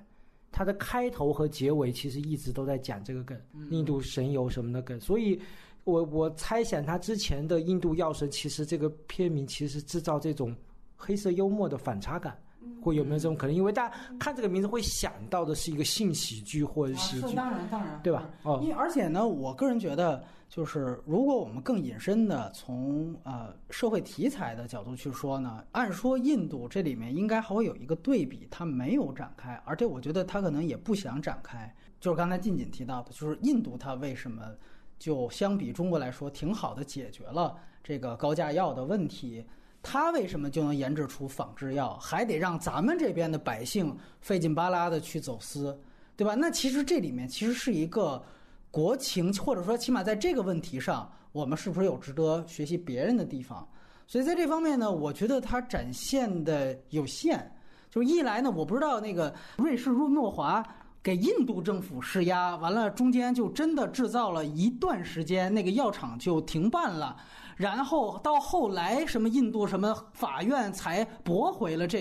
这个是不是也是为了强行制造危机感来产生？应该具体就压根不会有这么一个事儿，对吧？据我的资料中，因为印度70年的专利法放就是它制药工艺不保护药品的成分，所以说所以说印度仿制药厂就抓住这个机会。就是我只是给你差小成分一样，但是我的工艺跟你不一样，它就可以大量的仿制药。当然另外一个就是我之前讲，它光脚不怕穿鞋的，你没有办法像现在以贸易战来压制我，那我来大量的做。当然印度的发展到毕竟国力也在增长，也很多的跟就是制衡的条件增多之后，诺华是的确是起诉了这个印度政府，我如果没记错的话，应该是打到了高院那个官司。就是2013年，就印度最高法院最终驳回了诺华的起诉。但是这个案子其实是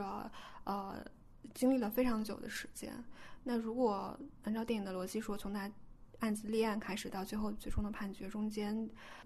印度药厂能够进行仿制的话，我觉得可能不太可能，因为这个涉及到不是一家药厂。对，全印度也知道啊，对。印度制药业非常发达，就拿这个格列卫来说，就是好像在 Drugs Update 那个网站上，光生产这个药的有7家药厂，而且很多是印度前10大，就是非常著名的药厂。如果让他们完全对此停产，我自己觉得理论上好像不太可能。而且如果从法理的层面说，那一个行为的禁止是不是由它禁令产生那天开始呢？哎，对，这个是确实，对，就不是说我如果我想禁止这个行为，我只要把官司不限的打下去不就行了吗？对，确实这样好像法理上也不太可能。是的。对，其实这个我想说的一点，为什么问这个问题，也就是想看到他对印度的展现。说白了，还是利用民众对于印度他就不是太了解，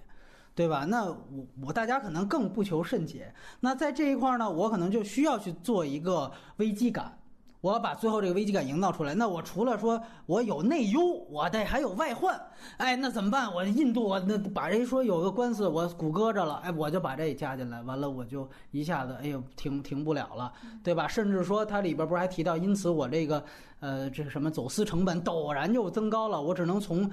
这个药店里回购，对吧？其实这些，那刚才就近景来说的话，那这是不是都是有可能发生，其实都是存疑的。那你就能看出来，他对于印度的展现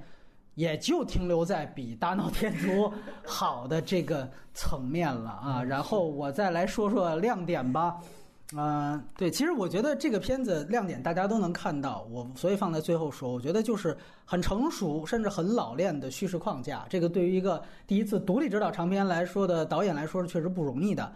具体呢，它其实就体现在刚才晋景说到的叙事节奏，以及可能更重要的是叙事效率。这个叙事效率可能体现在文本上更明显一些。那么下面我们举的这些例子就不论对错，不论价值观了啊，单纯分析的是技巧。那你看到效率方面，比如说我们可以看到开场非常快速的就立出了徐峥的人设，这刚才钱德勒抓的这个很重要，就是一个中年底层的 loser， 就是神游，你看卖不出去。但是注意到他在这时候，他同时点出了他确实是有印度的关系和渠道。这个东西是为了他后面的主线服务的。你看，这是一石二鸟的设置。家庭上体现的是家暴，啊，也就是说体现出他是一个脾气很坏的人。这个实际上就是说，我们先把这个人写坏，最后他转好的时候，大家才会有共鸣。然后同时体现出他老人病重缺钱，病重缺钱一方面推动了一个直接动机，是他愿意去走私风险；另外一个其实也铺垫了徐峥可能在之后他对于病患的一种同理心，所以这个其实也是铺一个说这个人起码他孝顺，也就是说虽然我表面在黑啊，其实我是小骂大帮忙。这个其实对于他后面就开始辛德勒化，他就做了一个很好的铺垫。所以第二是关于他的节奏非常好，没问题，戏剧冲突建立的是非常冲突啊，真的是很冲突了。刚才我们提到了他呢，这个电影如果分三部分的话，节奏其实是三段，一个是讲发财怎么发财的，第二讲背叛，第三讲救赎，这三个转变都是180度的，确实是非常非常大。但是呢，你会发现它的转变，每一个转变它在剧情内的动机都是非常充足的。这样的话，其实在整个这个剧情你看起来就是一来没毛病，二来又确实给予观众非常大的这种过山车式的体验，所以它是一个类型片的体验嘛。所以说大家你可以去具体去看，那如何他同意他去印度，他铺了刚才提到的父亲病重，另外还铺了缺钱这个事情，这个很合理。二来呢，就是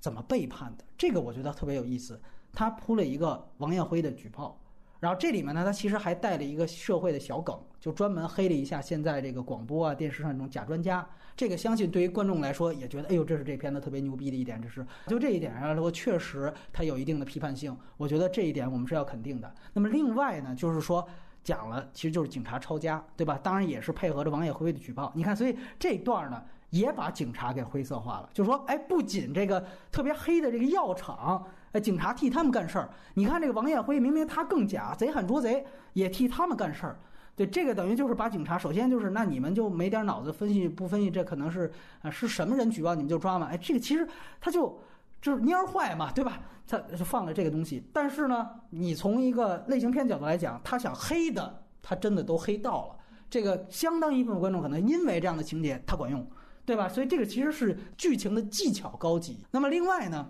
其实在他背叛的这一块呢，他还有两个隐含的动机也给出来，一就是他父亲的病情好转了，这个确实是；二来最重要的是，算是他个人的经济危机时期已经度过了。这个也是通过他之前已经敛财了，所以你会发现其实他前面铺的那个是一个他暂时性的经济危机，就是他到底算不算一个纯底层，你会发现其实他还是一个就是游走在这个小资和底层边缘的这么一个人。那你毕竟他媳妇儿那么是那样的一个形象，所以他是这样的一个状态。那么当他通过这个卖药经济危机度过之后，感觉他确实就没必要再继续跟这帮人混下去了。所以你看他还铺了这么两个点，他的动机是非常充足的。那么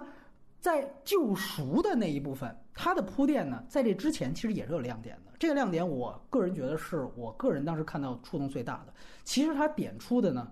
就是他那个办的那个纺织厂，应该是就是做衣服的那个厂子的那一块，那一点呢，我觉得是有一点点出了内地资本家的原罪。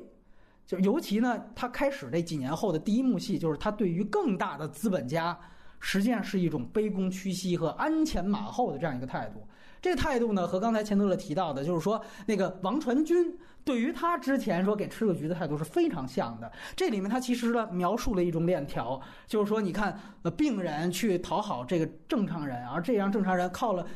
赚了病人的钱，然后现在又去讨好大资本家。这个链条，包括他这个一场戏啊，就把这种嘴脸，他很形象的描述出来。看到那儿我是非常兴奋的啊！而且呢，因为大家都知道他建的这个厂其实已经描述了它是有人血馒头的属性的，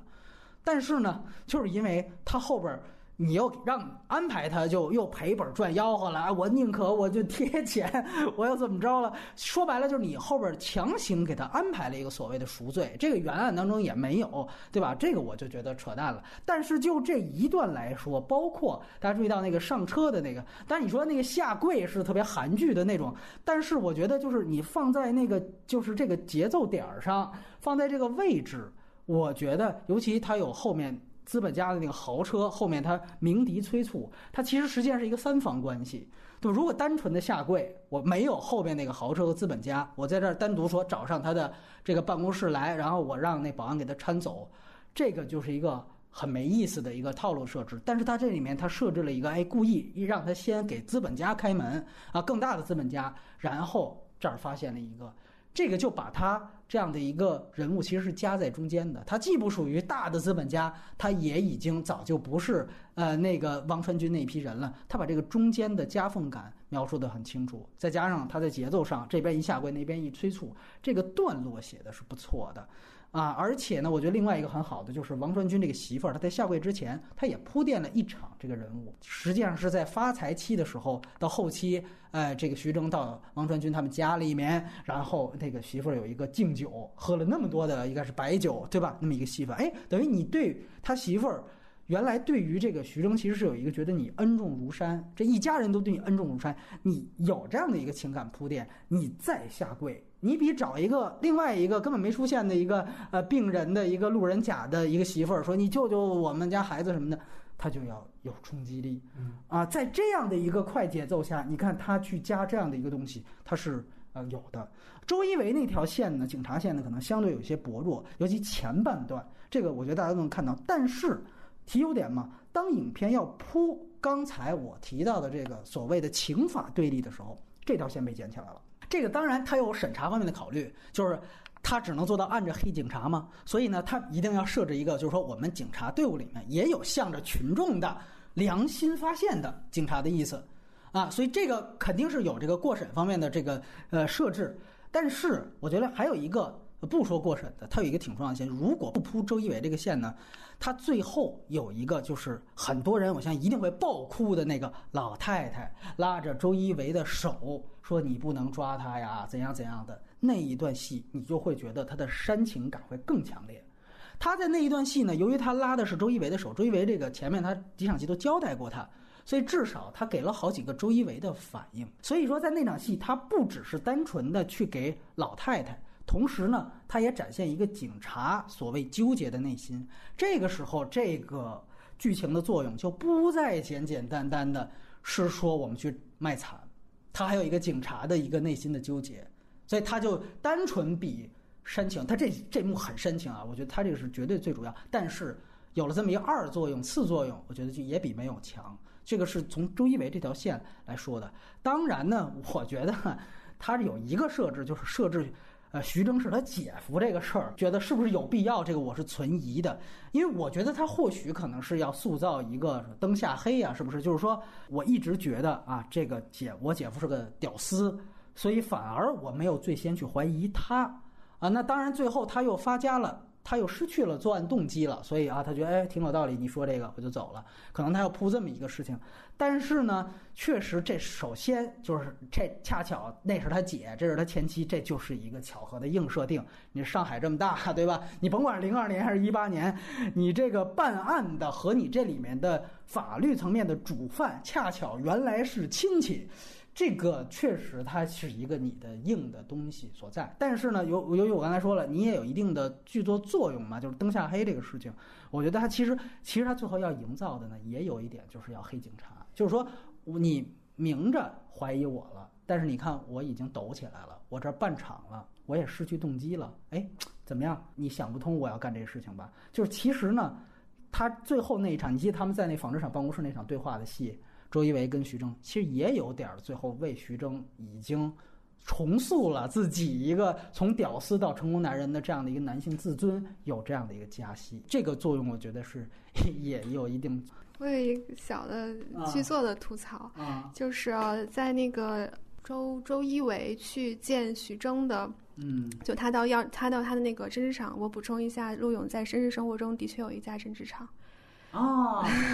那是因为他就是卖药赚了钱建的厂吗？因为陆勇在生病之前是在外贸公司工作，然后他后来就成立一个出口的一个手套的厂。Okay, 我还去过那个厂房，对，他有没有对你卑躬屈膝？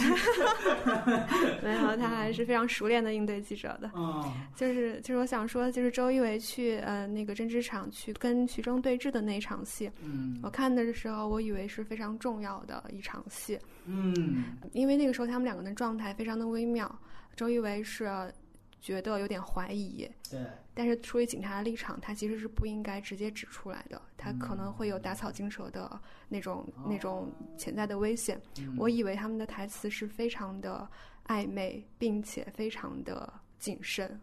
而同时又言在词而意在彼的。就是说白了嘛，就是大家如果想看高级的警匪对话，哪怕是警匪片，可以去看那个《导火线》，就帕西诺跟德尼罗两个人，就像你提到这种状态，是一种就是全都话里有话的那种高级的交锋，对吧？你其实吐槽了这个，感觉就是他那种对话方式。哎，对对对对对，就是不是你干的？你是不是内鬼？类似这种。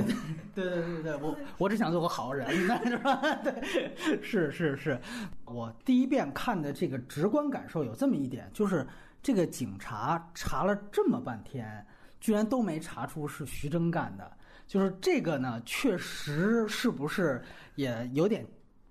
把这个咱们的这个就是公安方面的这个侦查水平给要黑了一笔？就这是不是都治愈成这样？因为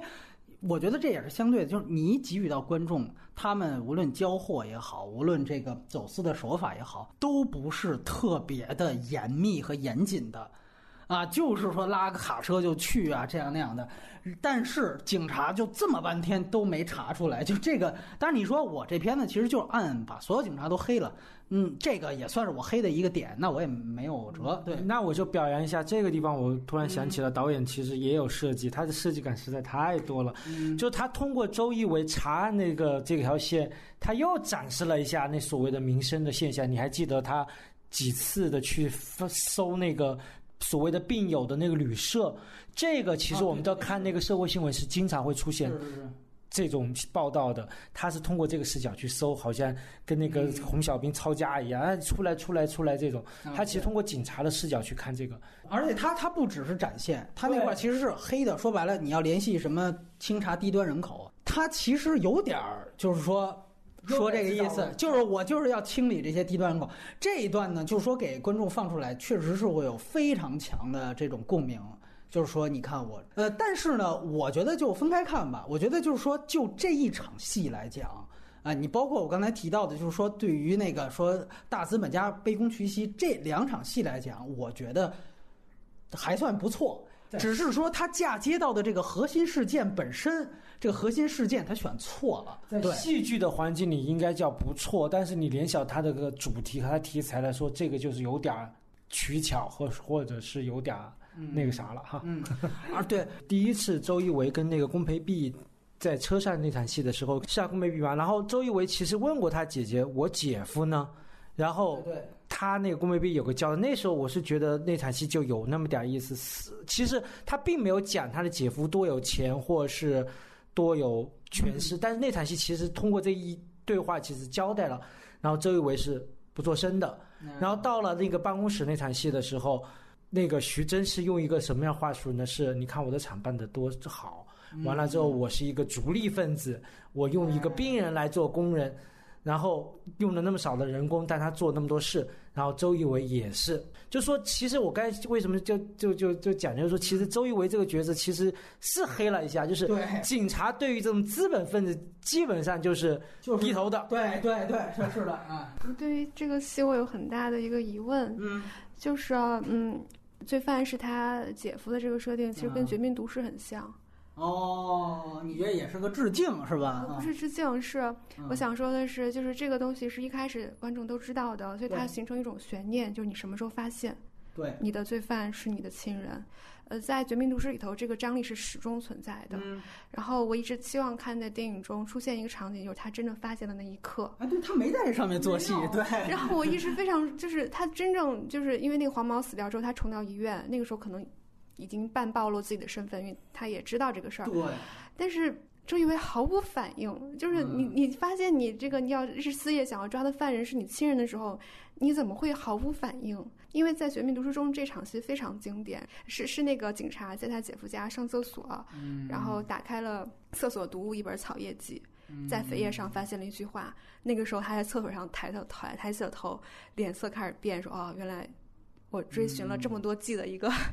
罪犯，居然就在我身边，这是非常有张力的东西。可是这个戏里头，我一直想看这样的场面，就是你不能设置一个悬念之后你不解释这个问题。所以我说它是一个疑问手，我觉得是在这儿。你看啊，为什么他到那一刻就是黄毛死了，他要打他，然后周瑜无动于衷，甚至说你让他来打那意思，他你让他放手。其实呢，他要铺一个人物弧光，就是周一围良心发现了。但这俩事儿是冲突的，周一围的良心发现和他知道原来是自己姐夫干的这俩事儿，他只能保一个，对吧？因为他一旦良心发现了，就是即便知道这是我姐夫，还是他一正常人，他都会对他都会无动于衷，他都会甚至有点于心不忍。他可能会让你前面铺的这个姐夫的这个事儿无效化了。对，而且呢，它还是一硬设定，所以说它是产生了这么一个问题。对，那我回到我优点来说呢，我觉得它另外一个做的也算有想法，就是它的摄影和调度。我觉得最好的一场戏呢是王传君的葬礼。王传君的葬礼呢，讲的其实就是对于徐峥的人物推动嘛。那么徐峥去了这个遗像前面，好像拜这个鞠了躬，给钱，人家遗孀也不要，那么他往外走出去的时候，他用了一个主观镜头 POV， 这个是非常关键的。这一段我相信大家看过的一定会非常有冲击力。那个时候所有病患，你就可以看出他为什么要戴口罩了。他只保留眼睛，所有的病患都盯着镜头。说白了，这个道德审判感是极强的。那个时候眼神就是刀子，它就扎在你的心上，所以一下子会让观众去感同身受的去明白徐峥那个时候的心态。所以你如果被这个技法所带入了，他后面怎么赔钱的卖啊，又怎么着，你一下就圣人了，你都可能觉得没问题。就在这儿，所以他这个其实是技法的。大家呢，他未必会非得每个镜头他注意这是主观那是客观的，这什么景别，但是这个情感是由于导演选择了最恰当的景别选择方式而产生的。所以在这个情况下，我就相信观众一定会被他带入进来。觉得这是我个人对于这个电影当中最漂亮一场，其他的也不错。就是这里面有几场审讯的戏，它的打光呢应该是偏向于顶光，它用的这个顶光摄影呢作为它的一个摄影母题，很有意思。开始王艳辉被抓住之后，王艳辉是顶光，那个时候毫无疑问王艳辉是犯人，他是被审判的状态。但如果我们注意到那场最煽情的，刚才我提到周一围被老太太抓着双手说你得放过他一马的时候，周一围他身上的打光也是顶光。所以这个形成一个摄影上的母题，就是这个时候周一围他变成了聚光灯下被审判的那一方。所以这个时候确实，那人物在那一刹那他是经受道德审判的，觉得热还要去跑到卫生间洗个头，洗个脸，对，洗个脸，对。所以说这些方面其实你会发现，他的摄影都还是有设计的啊，只能说他没有一个进一步的风格化，但是所有的实用配合类型片的功能，我觉得都达到了。这个的水平是要高于一般的国产片的啊，所以我觉得是不错的。那另外呢，其实就是刚才我们提到的那些煽情技巧，尤其是口罩的铺垫。你想想，我们点出了它这么多的戏剧上的必要性，我需要一个 POV， 对吧？只露出眼睛，我又需要最后说白了，口罩就是敬礼，对吧？就像脱帽一样，我脱口罩就是敬礼，所以我前面我铺江湖人设，我后面。我要如果十里长街那场保留的话，他宁可在这个时候他就牺牲掉了啊，所谓仅提到的这种现实的严谨性。而这个说句实话，从我的角度来说，我是不认同他的这个取舍的。我觉得有一些妥协是可以接受，比如说我举个例子，像在《嘉年华》里面，他最后把性侵小孩的那个人变成了一个会的会长，他叫王会长。因为我们知道，如果是海南开放案的话，它其实是一个当地的真正体制内的一个党员吧，还是这样的。那他为了体制的这个我们说审查，他给它变成了一个由官方变成半官方的一个色彩，就是说他也有可能有点背景有点权力，但是他是一个什么会的会长。这种我觉得叫妥协，这种的妥协我可以理解。但是你说你如果是本末倒置的，这个我是要打问号的啊，而且尤其你是要为了类型去做，所以我有时候包括进你刚才提优点的时候也谈到，就说你还是比较肯定这个片子把它给就商业类型化。我觉得就是商业类型化这个路，如果我们确定的话，那么我们一定要去考量它哪一些是可以变通的，哪一些是不能够变通的。它不能踩线，允许你赚钱，对吧？但是我们也取之有道。这个片子在我看来，它踩了一些线，啊，就像我刚才提到，它做了一些带节奏的动作，我觉得是不好的。而且，如果当你的主题和利益是非常有问题，而且极具煽动性，甚至是有民粹煽动性的话，那这个所谓的煽情技法再高级，或者包括造成现在一个万人空巷、一个这种爆哭的节奏，我觉得它可能更多像那个，我们知道鲁迅原来写《祥林嫂》啊，就是它形成一种祥林嫂不断的在说，你看我的孩子被狼吃了，这个多惨，对吧？确实挺惨的，但是呢，后来你会发现鲁迅他描述一种状态是，路人他旁边的那些人没事干了就去祥林嫂那儿去问，然后这个你家孩子的情况，然后大家总是会掉几滴眼泪。最后哭便也去了。我想，如果只是你的煽情技法高级，你的现实主义内核是不经考验的话，最终这个东西它和普通民众的互动就会成为鲁迅形容的这样一种状态：一个祥林嫂周围围上了一群人，最后他给观众达到结果就是大家哭便也去了。我以上说的都是这个电影，他跟甚至陆勇先生，但是接下来我们万阳可能会延展说原型。它是不是真的具有一定的社会价值，甚至它做出了一定社会行为，都是要分开看的。但就这电影来说，我敢下这个判断，我觉得它是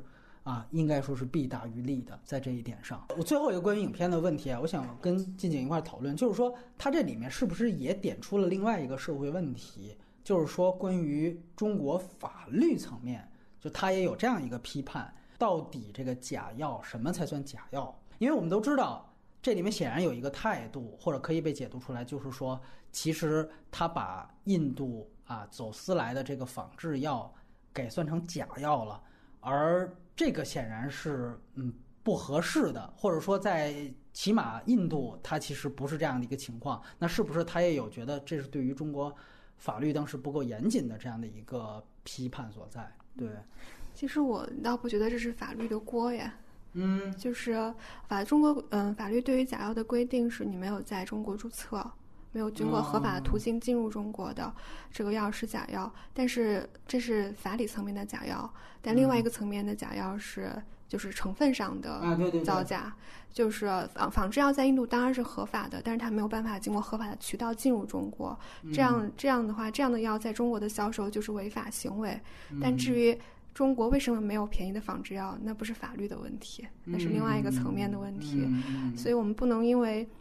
在另外一个层面我们没有达到法律的这种要求，就对要求法律网开一面。我觉得他们的执法是没有问题的，就是在我所查的资料中，走私印度药其实是经常出大案的，经常有涉及营业额上千万的这种案子出现，然后最高他们有判到10几年的刑期的。陆勇可能是唯一一个没有被判的，对，就是因为没有找到他盈利的证据，这是他的原因。就只是因为格列卫这样的特例，就在法律上松懈的话，我觉得是非常不合理的。我觉得这不是法律的锅。其实还是回到我们最初说的那个原因，就是说白了，为什么会出现这样一批就是我们说收入不高的病患，他没有药吃，然后却只能等死，这么的惨。其实它的原因还是在于中国这个国家层面这个的制度和政策，药监局包括医保的问题，在影片描述的这个时代。对，这里我也想最后说一句，就是最后这个字幕我觉得特别可笑，就是他说了一个事情，就是说终于在应该是今年吧，5月1号，包括他之前还说就是有一些省份也都陆续的已经把正版的这个格列卫列进了医保，是吧？今天5月1号是全体的进口药零关税，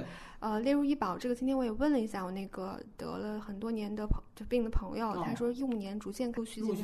进了医保。因为其实13年格列卫的在中国的专利期到期，但是他们非常鸡贼的，就是说他们有一个新的叫贝塔进行的药改进药，然后又延迟了5年，到今年贝塔进行也到期。以前是第一代的药，那从15年进入医保之后到现在，如果能够报销的话，一个病人买这个药的单价能降到1000以下。就是自己自费的部分是吧？对对对。同时在印度的仿制药大概是700多。其实这个价格差异已经很小了，很小很小。如果现在这些问题医保都已经解决了的话，就是那大家会说，你看现在不是都解决了吗？这不就完了吗？如果啊，我原来是一个连环杀人魔，我每年都杀俩，然后我从前年开始我已经宣布我不杀人了，那是不是这个问题就解决了？显然不是，因为我之前杀的那些人，之前那些政策漏洞应该会被追责，对吗？这个才是这个电影所谓社会意义的最重要一点。然而非常可笑的是，他在影片的结尾，他就用这样的一个逻辑，就是说，哦，现在你看已经零关税了，已经纳入医保了，你看就交代给观众了。我非常盼望大家就把它认为一个这是给审查官员看的，大家千万别看进去。如果你也认为哦这一切大好了，那等于这片子就没必要拍出来了。你如果默认这个逻辑的话，说白了最后他加的这个逻辑是他否定掉他全片所有的唯一那么零星的一点现实性的存在。而且我觉得特别可笑，就是很多其他包括像速列王国也一样，说最后如果你要加一句说现在中国已经下法令不许在这个批量进口洋垃圾来掩埋了，那原来你进口这么多年洋垃圾，造成了这么多厂，已经这么多镇都已经把它作为一个依赖的一个经济支柱了，你只能以这样损耗身体的方式去掩埋洋垃圾。你现在不让它进了，然后你说这个问题解决了，对吧？那大家就看看就好，就当砥砺就好。这个逻辑是非常奇葩的。而我们现在处在的这样的一个审查环境当中，也许这个我现在不是针对主产，也是针对审查，他要你加这么一个东西的话，这个是完全前后矛盾的一件事情，我觉得是挺可笑的一件事情。嗯，还有就是格列卫只是印度仿制药的一个而已，一种而已，不是所有的抗癌药都在医保内。OK， 它还有更多的这个有对，像伊瑞莎，像等等这些，仿制药代购的市场量非常大。好的，然后接下来我们就赶快进入到外延环节。对于达拉斯买家俱乐部怎么看？钱老师发言。达拉斯买家我其实印象有一点模糊了，因为看的比较早，但是我是觉得最大的区别，如果没记错的话，因为那个男主本身就是一个艾滋病的患者，对，那所以他的行为其实跟真实陆勇其实是一样的，他也是要自救，没错，然后再救人。所以这个电影其实我印象比较深刻的就是他表现出来的前面的性格的那种乖张，那种对抗性，跟那个所谓的政府和这个机构的对抗性，实际上它是没有一个圣人的那个高官打着的，它很大程度上是因为来自于它生存的那种逼迫，或者说是一种报复，就是我的感觉是那意思。但他觉得在这件事情上，就是跟那个机构也好啊，跟那个什么上，就在的报复获得快感之后，他才获得救赎。这个跟勇哥在那个这个我们这个电影徐峥的电影也不一样，他的驱动力是利益，那个达拉斯买家的那个是我找到了我自己的这个快感，因为他开始电影展现的就是一个我要死了，完了我也反同，我对反同想起来那个情节，他还骂那个同性恋，然后表现骂那个变性人，对，然后搞的就是好像这个所有人要与全世界为敌的这样一个状态。那慢慢的到后面是慢慢的温暖起来，是你是因为他在这个事情上得到了快乐了，他发现了他这个作为一个这样一个病人的这样一个边缘感，慢慢存在感，然后慢慢的就其实是一个好莱坞类型片的一个逻辑，就是他是尽可能的与体制政治话题跟这种二元对立其实是保持距离的，它其实都是讲一个人的一个发展，然后到最后当然他就从这件事情上从慢慢的报复，然后找到快感，慢慢就平和，性格也平和起来了，也能够跟那个变性人然后好像有点那么和平共处了。这个跟徐峥的这个角色不一样，是因为徐峥其实他是利己主义者，他就是我们现在说的一个精致的利己主义者，就是他跟他老婆的关系，其实包括他要他儿子的这个抚养权，还有包括什么，他所有的动机其实也并不是说考虑到作为人的一个需求，情感的需求。男性自尊，对，他就是考虑到我得活得有尊严，就是我说的，他没有一个人的考虑，就真正把人的考虑，包括他对，你可以看出来他对黄毛、王传君的这个角色，还包括谭卓的角色，其实都是以一种，我现在觉得他其实有一点点上帝视角的，他觉得这些人都不行。我是在帮你们，所以他可以对这些人的这个态度是其实挺微妙，是有一种统治者的那种感觉。静静来谈谈呢。好，我觉得最大区别是商业片和艺术片的区别啊，有很大的区别。就是我觉得，药神是一个非常彻头彻尾的类型片，是商业片，对。但是打死美家俱乐部还是有它艺术片的特质的，所以这个比较的话就。它就会有很多维度的不同。就比如说《打死买家俱乐部》，它是从患者角度谈生存权的问题，但是药神讲的是一个人如何从利欲熏心变成了一个有心有大爱的人。哎，对，是的。然后这样就直接导致视角的不同。第一个，它是从边缘人的视角开始讲的，然后这个视角其实本身是很小众的，就是你只能去谈。就可能是不是那么多人有感同身受的吧，但第二个是普通人的视角，就药神是普通人的视角，对，任何人都能带入这个。就是前者讲的是人的自救，后者讲人的向善，就他这个是非常明显的分野，当然也是跟药神想争取更大范围的观众是有关系的。是的。昨天重看了一下，我会发现在人物的转变上，这个弧光上来说啊，就是打死买家俱乐部没有那么大，就是他当然是从一个反同的人，后来变成了会为那个他的异装癖的来出头的这样一个人，是的。但是他并没有变成一个神，就是药神这个转变是180度的，他从前从一个家暴这样一个对于男性来说很难去洗脱的黑点，然后变成了一个耶稣，然后所有人脱口罩致敬的这样一个受难者，对，他为所有人受难，的一个形象，就是我。但是打死美家俱乐部，你可以看到最后，他在有艾滋病的情况下，仍然跟另外一个女性去性交。对，他当然那个女性也是，对，也是对，就是他没有剥夺他人的一面。就这个转变是，我觉得可能是艺术片的一种处理，他不会把一个人真的神化到另外一个维度。然后还有就是在矛盾的处理上。我会觉得，打死美家俱乐部的维度更多，当然也是因为可能是因为他们审查等等原因，它会触及到药监局，会触及到医生本人，对的，还会触及到药厂，包括墨西哥的关系等等，这些都会比药神要更丰富，没错，药神就是典型的二元对立。对，我觉得他说这点非常对，就是说如果有，我觉得达斯买家俱乐部。不比这个好的点呢，2点，一个就是细节，就是我刚才在缺点部分我提到的，我说药神它太缺少，比如说你走私怎么走私的，你可以设置成一些悬疑点，甚至我相信真实的事件当中肯定也会有这样的东西。二来就是说你怎么样去具体的去展现这个药物的特点，就这些细节在达拉斯买家俱乐部里面是特别丰富的。我举个例子，比如说他中间也有说去日本去采购，然后他跟那个日本人说他跑到了那儿，因为80年代也很正常，他手机什么的没那么发达，跑到人家才告诉他你不能直接买，然后他说那我不白跑一趟吗？然后那边跟他说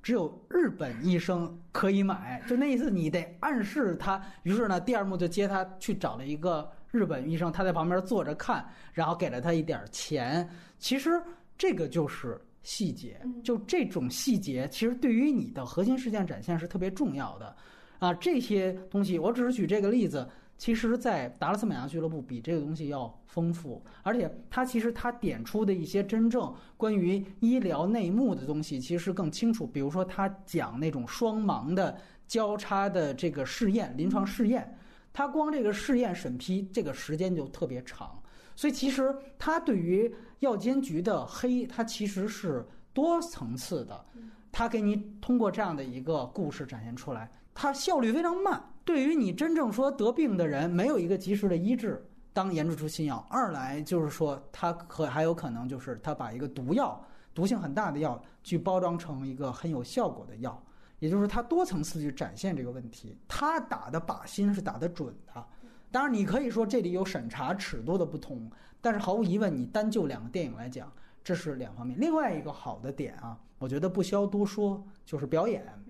这个是肯定的。不是说马修麦康纳跟这个莱托现在的小丑的扮演者双双拿了那一届的奥斯卡的表演奖，一个影帝一个男配，好像这就天然的好。确实我觉得那个角色，因为我个人很讨厌马修麦康纳，但是他我觉得那是就特别符合他气质的一个人。而且他呢，他放在了达拉斯嘛，他应该也是南方出身，跟他这个本人的气质是非常贴合。这个我也，而且他吸毒，所以他才那么瘦，我觉得都没问题。徐峥呢，跟这个陆勇的这个角色确实是，就像你说的，胖瘦上就差距。我开始啊看到这个近景那篇文章，包括他的照片，我觉得一个特别理想的演员，但已经去世了，是原来牛振华，就是也拿过东京影帝，不仅是小品演员，背靠背脸对脸。那个你如果看背靠背脸对脸，他是一个江湖气的人，然后他其实是一个智商很高的人，很狡猾，然后那个形象也特别像。然后牛振华真的表演能力非常高啊！你看过黄建新的你就会明白，我觉得就是陆勇其实很是那种劲儿，表面憨厚老实，其实呢他会伪装自己。徐峥呢，我觉得他洗脱不掉的两点，他在他身上，一点他是一个话剧演员上戏的，他戏剧的这个功底，我们说这个话剧腔的这个东西他洗不掉。所以刚才两位谁提到了说那场判就是背叛的戏，拍桌子瞪眼，他这么演，就我觉得他就只能这么演，就这个是他的这个既定套路，所以我觉得他没有办法有其他的方式。二来我觉得就是他本身是一个，还是不仅是上海，他是一个海派的一个小资的这么一个代言人，所以在这个形象当中呢，他这种底层性他怎么办，他最后他只能通过比如说找家暴这种戏，这是共通的。所以我觉得这是他在剧作上去补他的人设不够贴合，他并不是底层的那种大哥形象，所以这个也算是一个问题吧。就是说毕竟这是他自己出品监制的，那这又是一个人物伟大的电影，那哪个演员看到这样的电影他都想先据为己有，但是这是不是这个真正适合这个角色的一个更合适的一个这人选，我觉得是存疑的。尤其你再从达拉斯买家的维度去看，我觉得是这样的。而且另外一些可能就是类型化的表演，比如说特别明显的一场戏，前面开头跟那个老印度在那儿说反正你也听不懂中文，一边给他钱一边说，哎呀你这个阿三你真是蠢啊，你这个就是印囧嘛，就不用多说。所以它其实是有一个类型拼贴的一个割裂的一个问题所在。那在我看来，所以特别简单，我觉得这个他现在收获口碑了，但是他想冲比如说金马奖的影帝这种，对吧？那按说金马是不仅台湾可以报名，都可以报名，他是不是有戏呢？我是存疑的。也我欢迎金马奖打脸，我觉得就要付出代价。就是说达拉斯他的受众没这个这么高，所以他在颁奖季他的演技奖就没问题，因为那个更扎实，这个你票房更好。但是我相信金马这样的奖我存疑。当然我们回到达拉斯买家俱乐部，我说一个他的问题，我不喜欢在哪儿，一个就是我觉得他其实强占了美国的一个政治正确，这个也是他的一个鸡贼和设计，就是你刚才提到的这个反同这个问题，他把他原来制造成一个反同的，而且他其实还歧视女性。开始你记得有一幕，就是安妮加纳他来的时候，他就跟他说，我他妈要一个医生，我他妈不要一个护士。然后他说那个你有什么问题，说我跟你说了，当然都是骂着脏话说的。其实他也展现出来，就是他认为可能女的压根儿就没有医生，就是说他里面前面的人设已经黑得很狠，既反同又这个反女权。然后最后呢你会发现特别有意思，他不是办了一个这个俱乐部吗，他的那个变好之后，他的那个帮手都是黑人的女性，而且是管钱的。就是说你会发现他这个湖光啊，其实都是凑着来的。就是说最后我不仅我爱我 LGBT 群体，我达成了和解，啊，我这个也跟女医生达成了和解，我尊重。另外，我这个有色异议这些，但这个转变呢不生硬，没问题。就前面他其实通过也是一个求生欲嘛，就是说，那个设计也不错，但是也很多片子都常见，就是说原来他是反同的，但当他一旦被传染上，就被确诊为艾滋病之后，就他们那个底层的人天然会认为你得了艾滋病，你也是同性恋，所以他就有口说不清楚了。于是乎，他再想像原来一样跟那些哥们儿去这个酒吧喝酒的时候，所有哥们儿都给他跟他脆谈，也不是怎么着的。完了，他回到他那房车也都被涂上了那个，就说你是基佬的血什么的，就涂上这样很蔑称的，一下子等于他原来最讨厌的人，一下子他就变成了这个身份。这个是促成他三观改变的，这个动机是很充分的。但是就是后来你所有有色异啊什么的也上，而且另外一个问题呢，就是在于最后莱托的死这个点呢，我觉得，无论是韩家女也好，我觉得《药神的主创》一定也是参考了这个《达拉斯买家》，虽然我承认他们的区别是挺大的，但是在这一点上，他也有一个带节奏，就是莱托就是这个异装癖的死。他有一场莫名其妙的就冲到这个女医生所在的医院，然后去暴打那个医生，要暴打那个医生的一场戏。那个戏其实你仔细想想是挺强行的，一来他已经说出了莱托的死是因为莱托虽然吃的药很管用了，但是他一直吸毒，医生嘛，能赖他一直对抗的药监局吗？这个锅不是人家药监局的。二来就是我也不知道最后为什么莱托在弥留之际啊又回到那个医院去接受治疗。那于是乎你先有这么一硬设定，那最后这人死在你那儿了，才有了马修麦康纳打上门去。所以那个点其实是一个强行的，就是他一定要把他这个朋友的死给和他一直在黑的药监局给他做一个对立，那这个对立也是强行的啊。而且呢确实他在那个片子当中他也展现了他有逐利的一面，这个是有的，就是说当时他是会费是$400，有一个人只拿了50，他就说你滚蛋，对吧，我不接受你的这个。大家对于达拉斯买家俱乐部的评价也非常高，大家都觉得他塑造的这个人物是特别牛逼，特别有人格魅力的人物。可能是不是也是这个最后在内地形成这样的一个舆论效应，让大家觉得那我在做药神的时候，没有，是因为奥斯卡的胡冠也肯定也有，肯定也有。对，我就把这个人物往神圣化去凑，你明白我的意思吗？就是说，也许哪怕主创他都给你了一些这个人物的多样性展示，告诉他，因为我们一定要不要忘了，就达拉斯买家俱乐部的这个人，他也因为就所谓对抗药监局，他自己也获利了。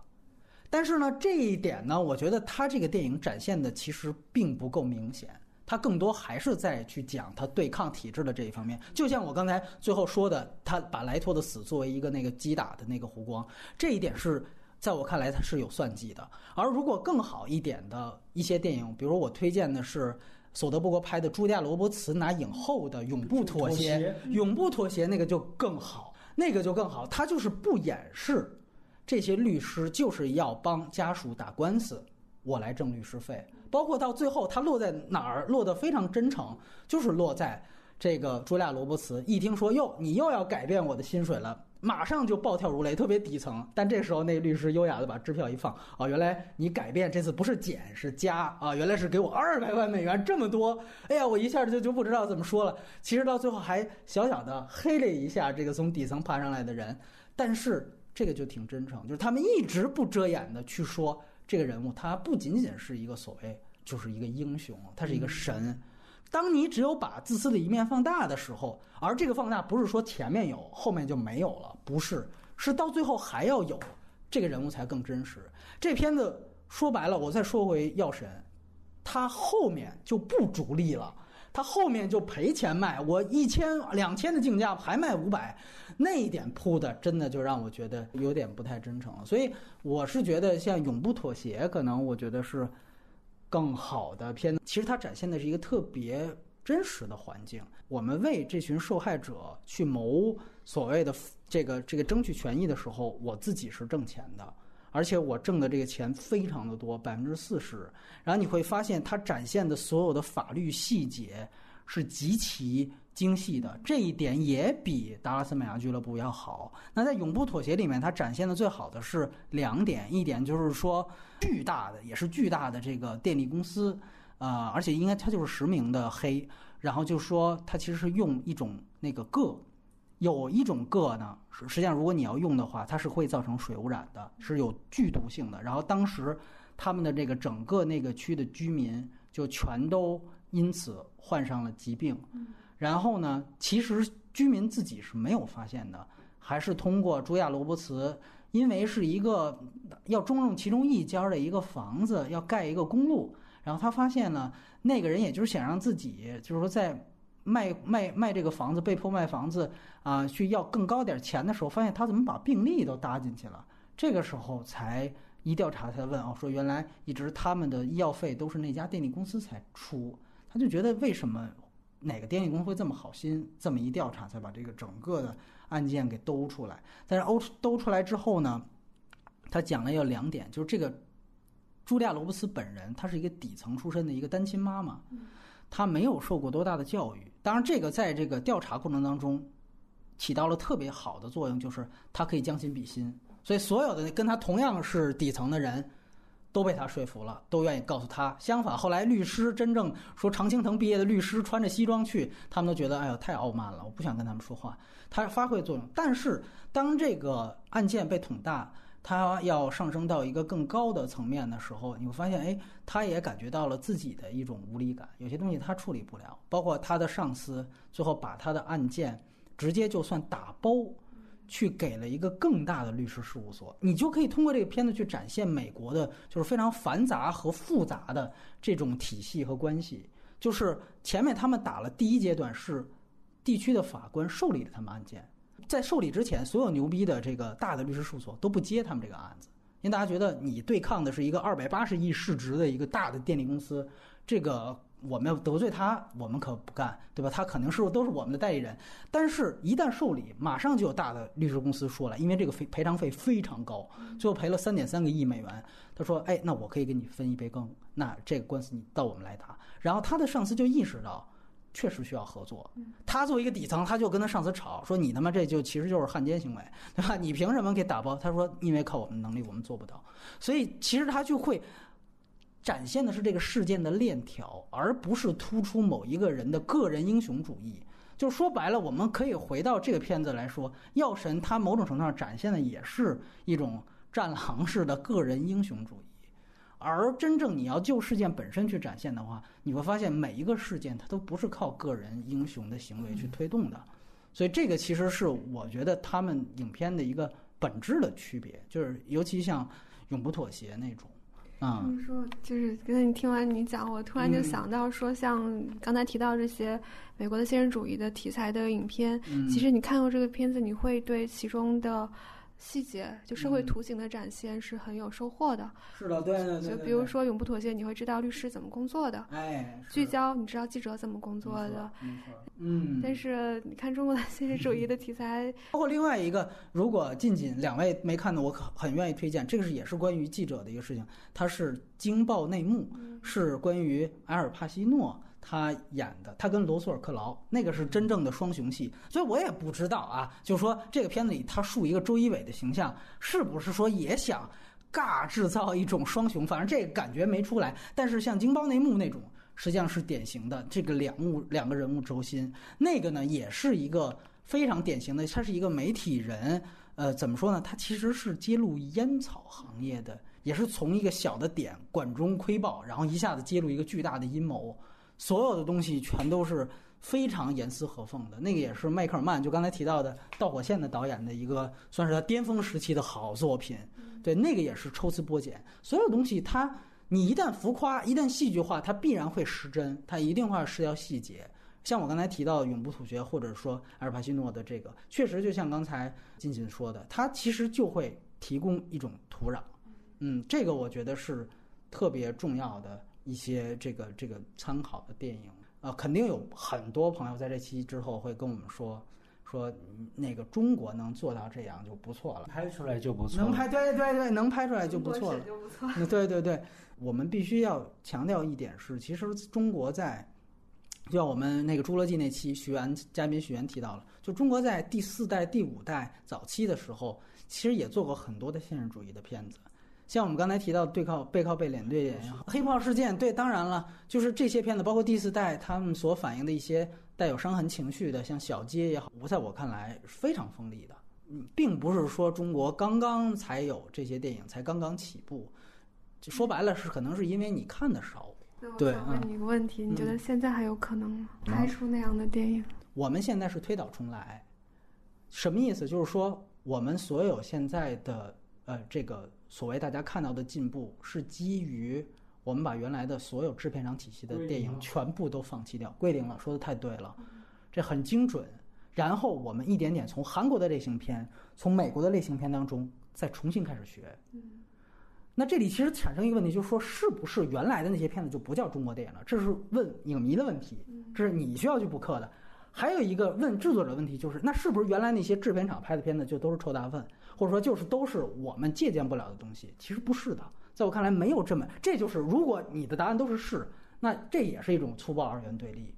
但是确实没办法，它从行业上它有一个洗牌，这个洗牌这个割裂，你就别说是两代人了。你就是同样一个导演黄建新，同样一个导演张艺谋，他都会出现这样的问题，所以这很遗憾。但是呢，他的这个势头，如果我们认为是归零了，那现在我们在归零基础上看到有药神，那它是进步，它出现了一个东西，那这是一个归零的角度。但是呢，另外一个问题就是说，那如果按照这个趋势，我相信以后可能会拍出更纯熟、更老练的这个东西，它也可能会像近景提到的。我既把它变成商业类型化，但是我可能是不是在价值观上又不那么踩线，这是可以做到的。斯皮尔伯格一直在做这样的事情。但是另外一个问题就是说，关于靶心，你看刚才我提到药神这个问题，它有两个问题，一就是靶心的问题，药监局的政府的作为问题，我们是不能提的，这个确实是审查问题。但是二来，它第二个问题就是，由于我不能提 A，我把 B 的两个元素生硬的给它对立起来，甚至去这个扭曲事实。那我觉得后一个问题，也许在不久将来我们更成熟之后可以做得更圆润，甚至有一个说白了就是他的价值观和他的这个思想都更合适的人，他来做的时候，他可能会规避这些问题。同样他的技法也很高明的那样的，但是第一个问题需要靠审查的进一步放宽。我不是说大家的这个对于这个片子评价没有价值，但是我很理解，就是刚才我说的，如果你把中国之前的制片厂时代归零，那么你可以看到这是一个进步的趋势。但如果不归零，或者说我们放到一个世界的角度，我们真跟达拉斯比，真跟永不妥协比，那无论是哪个维度，你可以看到它的差距。首先还是先问问近景，因为我相信大家之前听到的所有的我们的讨论都是关于电影的，但其实关于这个原型人物陆勇本人，他有他自己的核心的争议点，而这个争议点呢，几乎电影就没有把它展开所以我觉得这个也是非常有意思。而关于原型人物本身，他和他的争议点，他能带出的社会性也很强，他可能是带出的另外一个主题，所以很好奇。首先安利一下这篇文章的标题呢，叫做《令人生疑的中国药神》这个是近景在去年的6月写的一篇文章，这个文章大家可以去搜一搜看，然后在我们的公号呢，我也会把它转载出来。一个呢就是很好奇，说这个整个的这么长的调查报道是你一个人完成的是吧？就从采访到探访，再到最后的调查等等撰稿。对，这太厉害了。对，然后具体来说，去印度是多长时间？然后你是一次性的，还是说分了好几次去？去印度待了17天，跟陆勇一起。跟陆勇一起。那你也提到，你其实是暗访了一些他的药厂，那个时候是背着他吗？还是说等他走了，你又还在那儿待了一段时间，还是怎么样的？对，背着他。最后还是采访的时候，当时采访的是一个印度人。OK。对，然后印象非常深的对话是这样的：我说你的药卖多少钱？他也是在中国做印度格列卫的一个小销售。他说600-700。人民币。我说怎么可能？你盈利吗？他说我盈利，我已经做这个事情10年了。然后我们当时在视频，他开着，他给我看他的大 house 在美国，就是这是一个显然是盈利的事情。我说主流的价位是200多，你600多怎么可能盈利？他就笑了一下不语。我说到底是为什么？他说陆永耀有问题。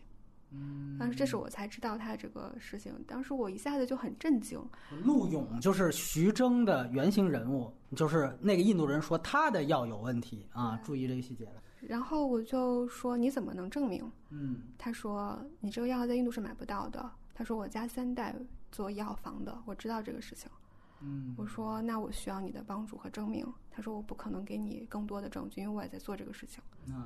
我也在代购。我可以这样总结一下，就是首先你的报道和你当时的立论是通过一个这个印度代购，也就是他的陆永先生的同行发现的。那实际上我们可以带着电影的这个剧情啊翻译一下，就是说白了，你怀疑其实这个原型人物他干的并不是徐峥的事情，他干的是王艳辉开始的那个事情，对吧？这个电影呢，它的改编也在这儿，就是它实际上是把这个原型人物呢有点一分为二了，对吧？这个其实也是很有意思的一个情况。于是乎呢，你接下来的报道就开始准备围绕着这个它是不是真的它的药在印度也有问题的这事情展开。那这里我也跟大家说一个事儿，就是说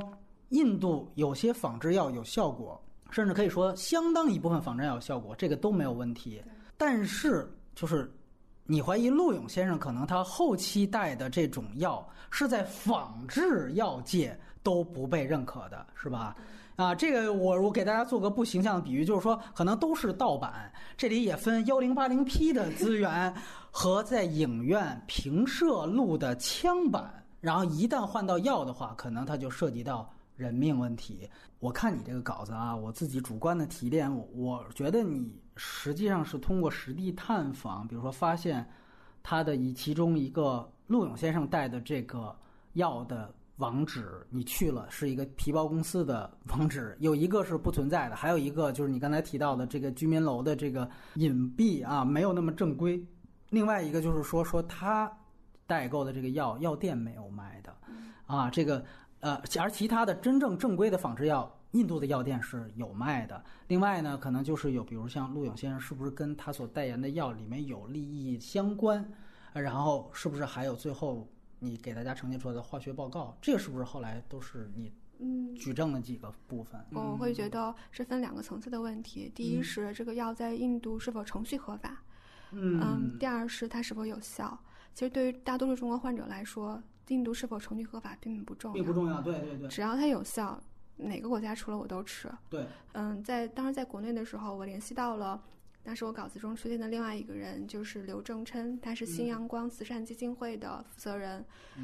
他也大学的时候得了曼丽，后来成立的这个新阳光，这是国内应该是最大的针对白血病人的慈善基金会。因为当时我找到他采访的时候，我跟他说，我说我想做仿制药，我说您知道陆勇吗？我在没有提我要做这个事的真实目的的时候，他立刻就说他的药有问题，就说明这个事情在圈内不是秘密。然后我说你怎么知道？他说最初这个药进来的时候是连说明书都没有的，类似于三无产品，他当时就跟自己在印度的一个医生的朋友联系了，医生就说他从业20多年从没见过。我看到了你的报道里显示，它里面的那个成分，核心的成分其实是相当低，只有50%几，而真正的好的，哪怕是仿制药也得有80%-90%，对吧？这就是一个媒体报道和忽悠的一个非常大的就是我的困惑吧。就是陆勇同事他告诉我他也做了质检，但是他给我的质检报告只有2张 Word 文档，抬头都没有，没有公章，只有一些波浪的表格，就是你不知道他从哪得到这个东西的，也不知道他如何做这些东西，或者经过几次的这个检测。然后他就对媒体说，报告显示是几乎100%一样的，所以所有媒体都会引用这一点来佐证他的话。但是因为我把这个药送检到中科院的时候，科学家是非常严谨的，他会说你给我的药只是2个批次的，你不能证明它所有的批次都是这样的，而且有一个批次它的生产日期比较久了，那是不是有挥发的成分？就是他会给你非常多的定语来限制你这个表述，就是它显然和说我跟这要百分百一样的那种传播力是不一样的，和它的给人的震撼感是不一样的，所以这个是就，但是你作为媒体必须写的时候是完全非常小心的。明白。另外我就想问，因为我们都知道这个原型人物陆勇呢，他有非常多的这个不说粉丝啊，他其实确实药神这个名字他自己叫药侠嘛，那你有没有觉得可能他的竞争对手是利用你和你的文章故意比如说给陆勇先生使坏啊这些？我不是通过竞争对手获得药检的机会，我是通过那个就正规的一种慈善的基金会他来获得这个这个药检，然后的确他的对手会给我一些信息的指导，就是说这个东西到底怎么样，但是我的工作是验证这些信息，就是不能引用一个匿名信源说这东西有问题就有问题，是我需要自己验证的，而且在报道中我只对事实负责，就这个事情到底是不是这样。等于就是说其实所有最后呈现出来的结果也都是你觉得你判断上这些都应该是没有问题的，对吧？因为我后来去见了那个厂长，对，他在印度的厂长，Sino 是吗？ Sino 的厂长，他在采访中是对我有严重的撒谎的，因为他不承认在中国做过宣传，他不承认这个东西直接对中国售卖。陆勇是非常狡猾的人，他在整个采访中一直说他的这种证据的都遗失了，包括药品的注册还有检测报告。其实呢，这次我们你看就近景做的这个专访，他访原型人物的这些疑点，其实本应该说带出的这个问题和复杂度是更高的，但是我们再回去再看电影，你会发现一个特别有意思的现象是，这个电影它并没有把药究竟管不管用这个事情作为它主要论述点，它其实做了一个硬设定，而且那硬设定特别有意思，就是上来就是让王传君说啊，这个药特别管用，二来就是还让这个周一围背了一次书，就是说我调查我发现这个并不是厂家说的假药，这药啊真有作用，就是我也不知道他又不是病人，他怎么测出来的？你那时候你哪怕如果严谨的话，你说比如我就去这个药监局或者哪儿我做了检测，我发现就他哪怕加这么一句话他都没有，就上来跟局长说我就有用。所以这里边呢，其实你会发现他对于这个事件的复杂性也做了一个提纯和一个硬设定，就是说我们都默认就是这个徐峥卖的药是真的，然后在这个情况下呢，我树一个卖假药的这个假药贩子，然后我把这个事情给他说白了也是给二元对立一下，对吧？最后跟那个假药贩子有这么一场打斗，把这事解决了。他其实并没有就这个非常复杂的这个药品代购，因为我原来也是，我们相信所有人一听说印度有这个代购仿制药，这个仿制药很便宜而且还管用，就已经觉得知晓了一个天大的秘密了，对吧？其实按说你自己稍微动脑子就知道，那其实这里边水肯定非常深。你那稿子后来发出来，包括评论区我也都看了，有没有你感觉就是对于你这个文章的一部分的环节链条有质疑或者反驳的评论？然后这里当中大部分都是站在什么样的角度的？对，对，让出来说大部分都是质疑的角度。一方面他们会觉得陆勇还是做了好事，无论如何，他让中国患者知道了印仿药的存在。这是功德无量的事情，他赚点钱又怎么了？就虽然我也没有明确指出他盈利，是因为我没有证据。是，还有就是骂中国买不到好药。后来我其实是深刻反思的，我觉得可能是我稿子写的太不友好了。包括另外的反馈其实是来自于媒体圈，因为陆勇之前被数百家媒体报道过，所有的主流媒体都报道过他的故事。都偏正面为主是吧？全部是正面啊，对。所以这个报道出来之后，其实很多记者他们，包括我的编辑给他的前同事看，他的前同事就是曾经最早写过陆勇案的记者之一，他是持强烈的质疑的，就是说无论如何陆勇都是可好的，他是有好的一面的，你没有，而且你稿子中没有明确指出他是个骗子，这样的论断，当时仍然让我非常的难过，就是我觉得你维护的正义性是你自己稿子的正义性，还是你别的什么的正义性？或者另外一个反馈其实是来自于患者。哦，就一方面对于老患者来说，因为这事儿并不是秘密嘛，他们很多人都知道，所以他们看到报道的时候会转到群里。嗯，甚至像江倩，就是中国最权威的曼丽的医生，也会转到群里。哦，就我稿子里想写的一个主题是，为什么陆勇之所以能成侠成神，是因为他在这患者合理的找到一个便宜药的这个渠道中被堵塞了，他有这样空间，因为这个时候人非常脆弱，人当然想要找到一个能帮自己解决问题的人，这个人无论成佛都可以，那他是这样的一个肉身化的形象，但是陆勇本身对此事其实是很不屑的，他虽然利用了这样的形象，但他会说，那你自己不会去看这些东西啊，你不会自己去找药啊，就像结尾的说的那样，我写文章也是想说，其实并没有神，没有佛，但是写完稿的时候，我会接到患者的电话，他会说，我父亲得了白血病，你告诉我要用什么药？如果你说陆勇的药不对，那你推荐一种药给我。就是我当时非常的难过，就是更深的明白陆勇的市场在哪里。就人的求助感，人是希望这种一种全能的力量来帮助自己的，不管是陆勇、王勇，你说陆勇不行，那你告诉我谁行，我去哪找，我找你行不行？有没有真正你看到有价值的，会让你去想一想的？我非常在意的是对于事实层面的，对，就是这个层面，对，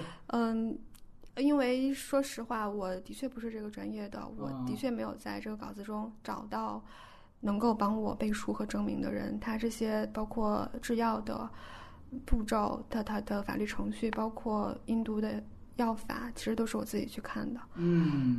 包括我甚至去了印度的药监局，我是以暗访的身份去的，我没有。你说你是以病人的身份去的是吧？病人家属，对，因为他们之前拒绝了我的，就是没有回我的邮件。我觉得我无论如何都要去问一下。但是这些都会让我就是仍然会怀疑我自己可能在某些环节会出现问题。所以我非常在意别人对于事实层面的挑错。我后来看到知乎上有评论说，就是这个保质期其实后来续了批号的那个，但是我想说的是，我做这个稿子成稿应该是2017年4月底，起码在我成稿期是没有的。而实际上它早就该续了，起码它有几个月，甚至有2年都处在过期的期限的内，是吧？而且我在把这个问题抛给陆勇的时候，他对我的回复是：你知道西马希尔邦小邦，你再使点劲儿。这个话背后什么意思我不想去延展，但我想说的是，如果这方面能使劲，别的地方可不可以？明白了，就是我只能对我那个期间所有的证据我负责，我会有留存。你之后你这样的，因为西马希尔邦是印度的很小的一个邦，那地方政府怎么操作这些东西是无法控制的。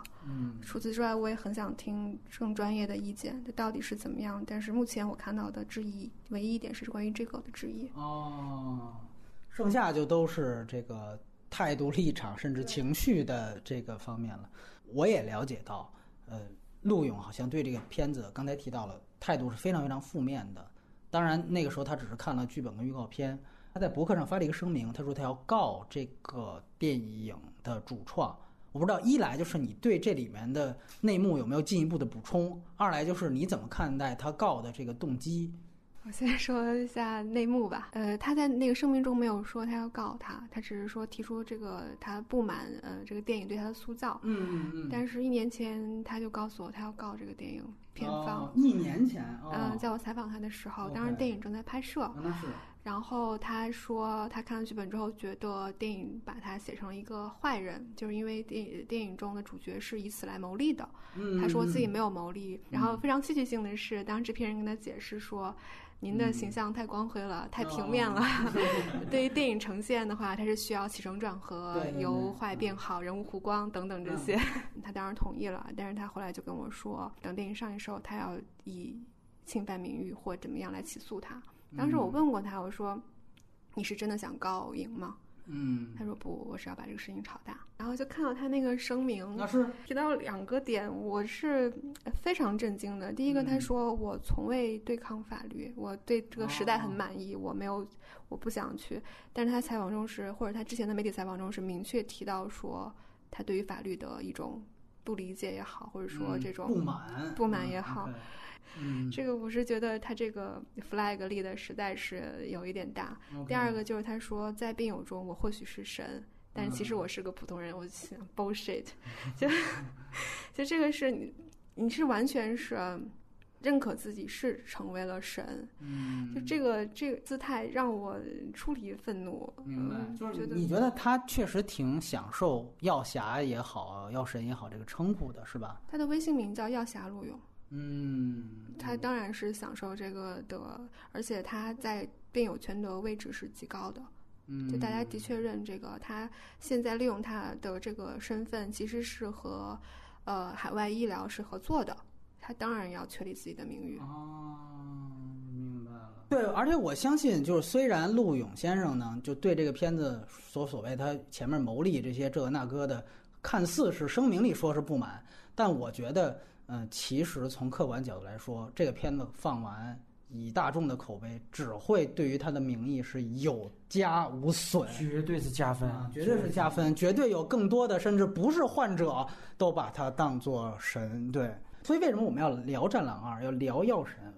哪怕是批判着聊，我觉得它也有它的价值，就是在于你能看出现在民众的思潮在哪儿。药神这件事情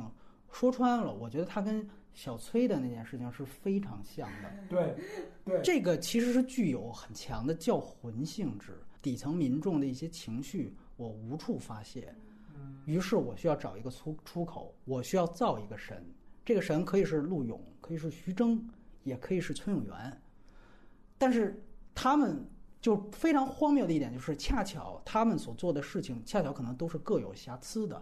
所以我这里也没有任何吐槽别人的意思，这个就是合适的评论人的一个重要的价值。我们在做电影，尤其我自己在看电影的时候，我是工作心态在看，就是你让所有进影院的中国观众，如果他们能做到，你让他们在走进观众之前先看一遍《达拉斯买家俱乐部》，再看这个片子，他们观感也不会这么高。对。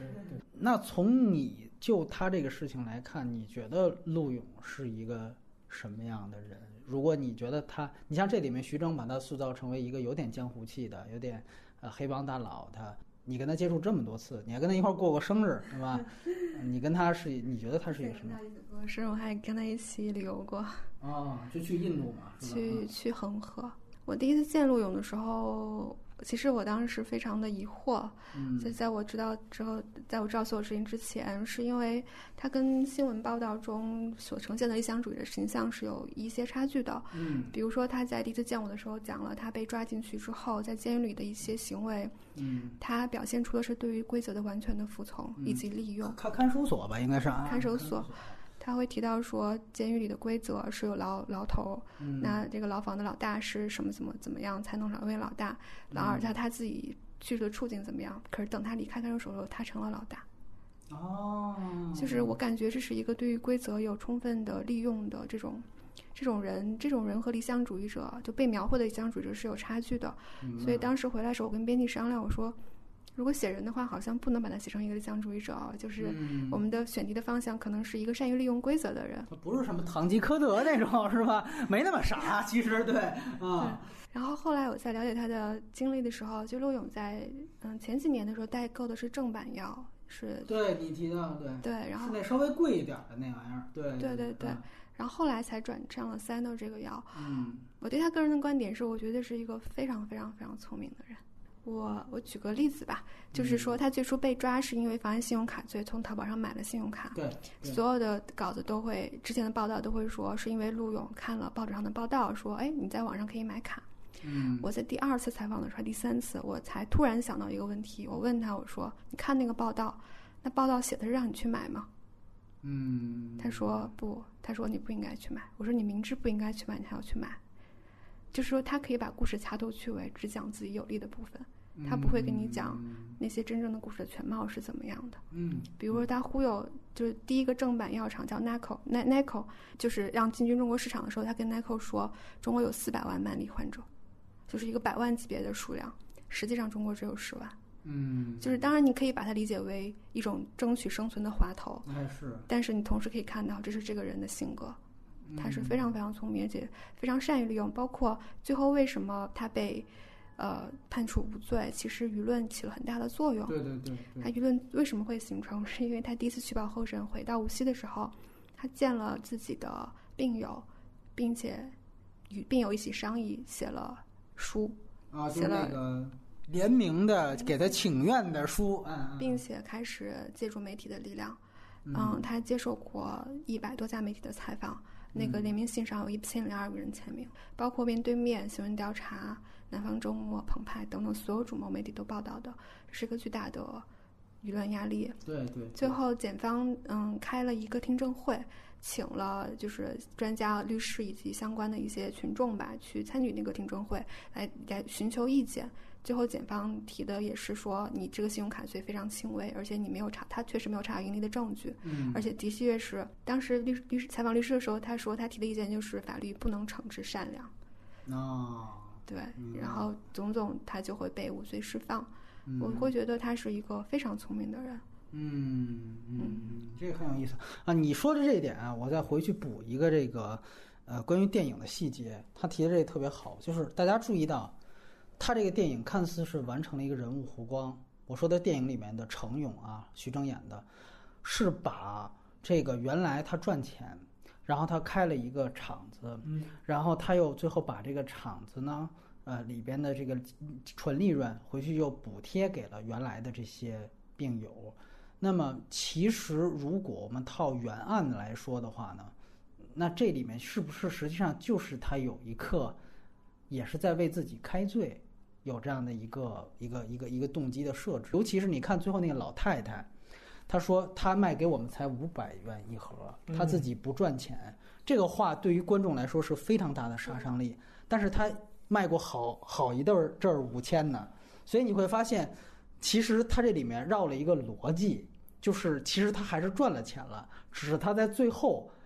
他可能意识到哦，当我再回来干这个事情的时候，我有可能被警察抓，那在这个时候我怎么办呢？那我干脆我就赔本卖，我赔本卖，我不是白当圣人的，我在法律面前我一定会有人给我背书。那如果这个行为逻辑存在的话呢？我觉得就那起码这个人他就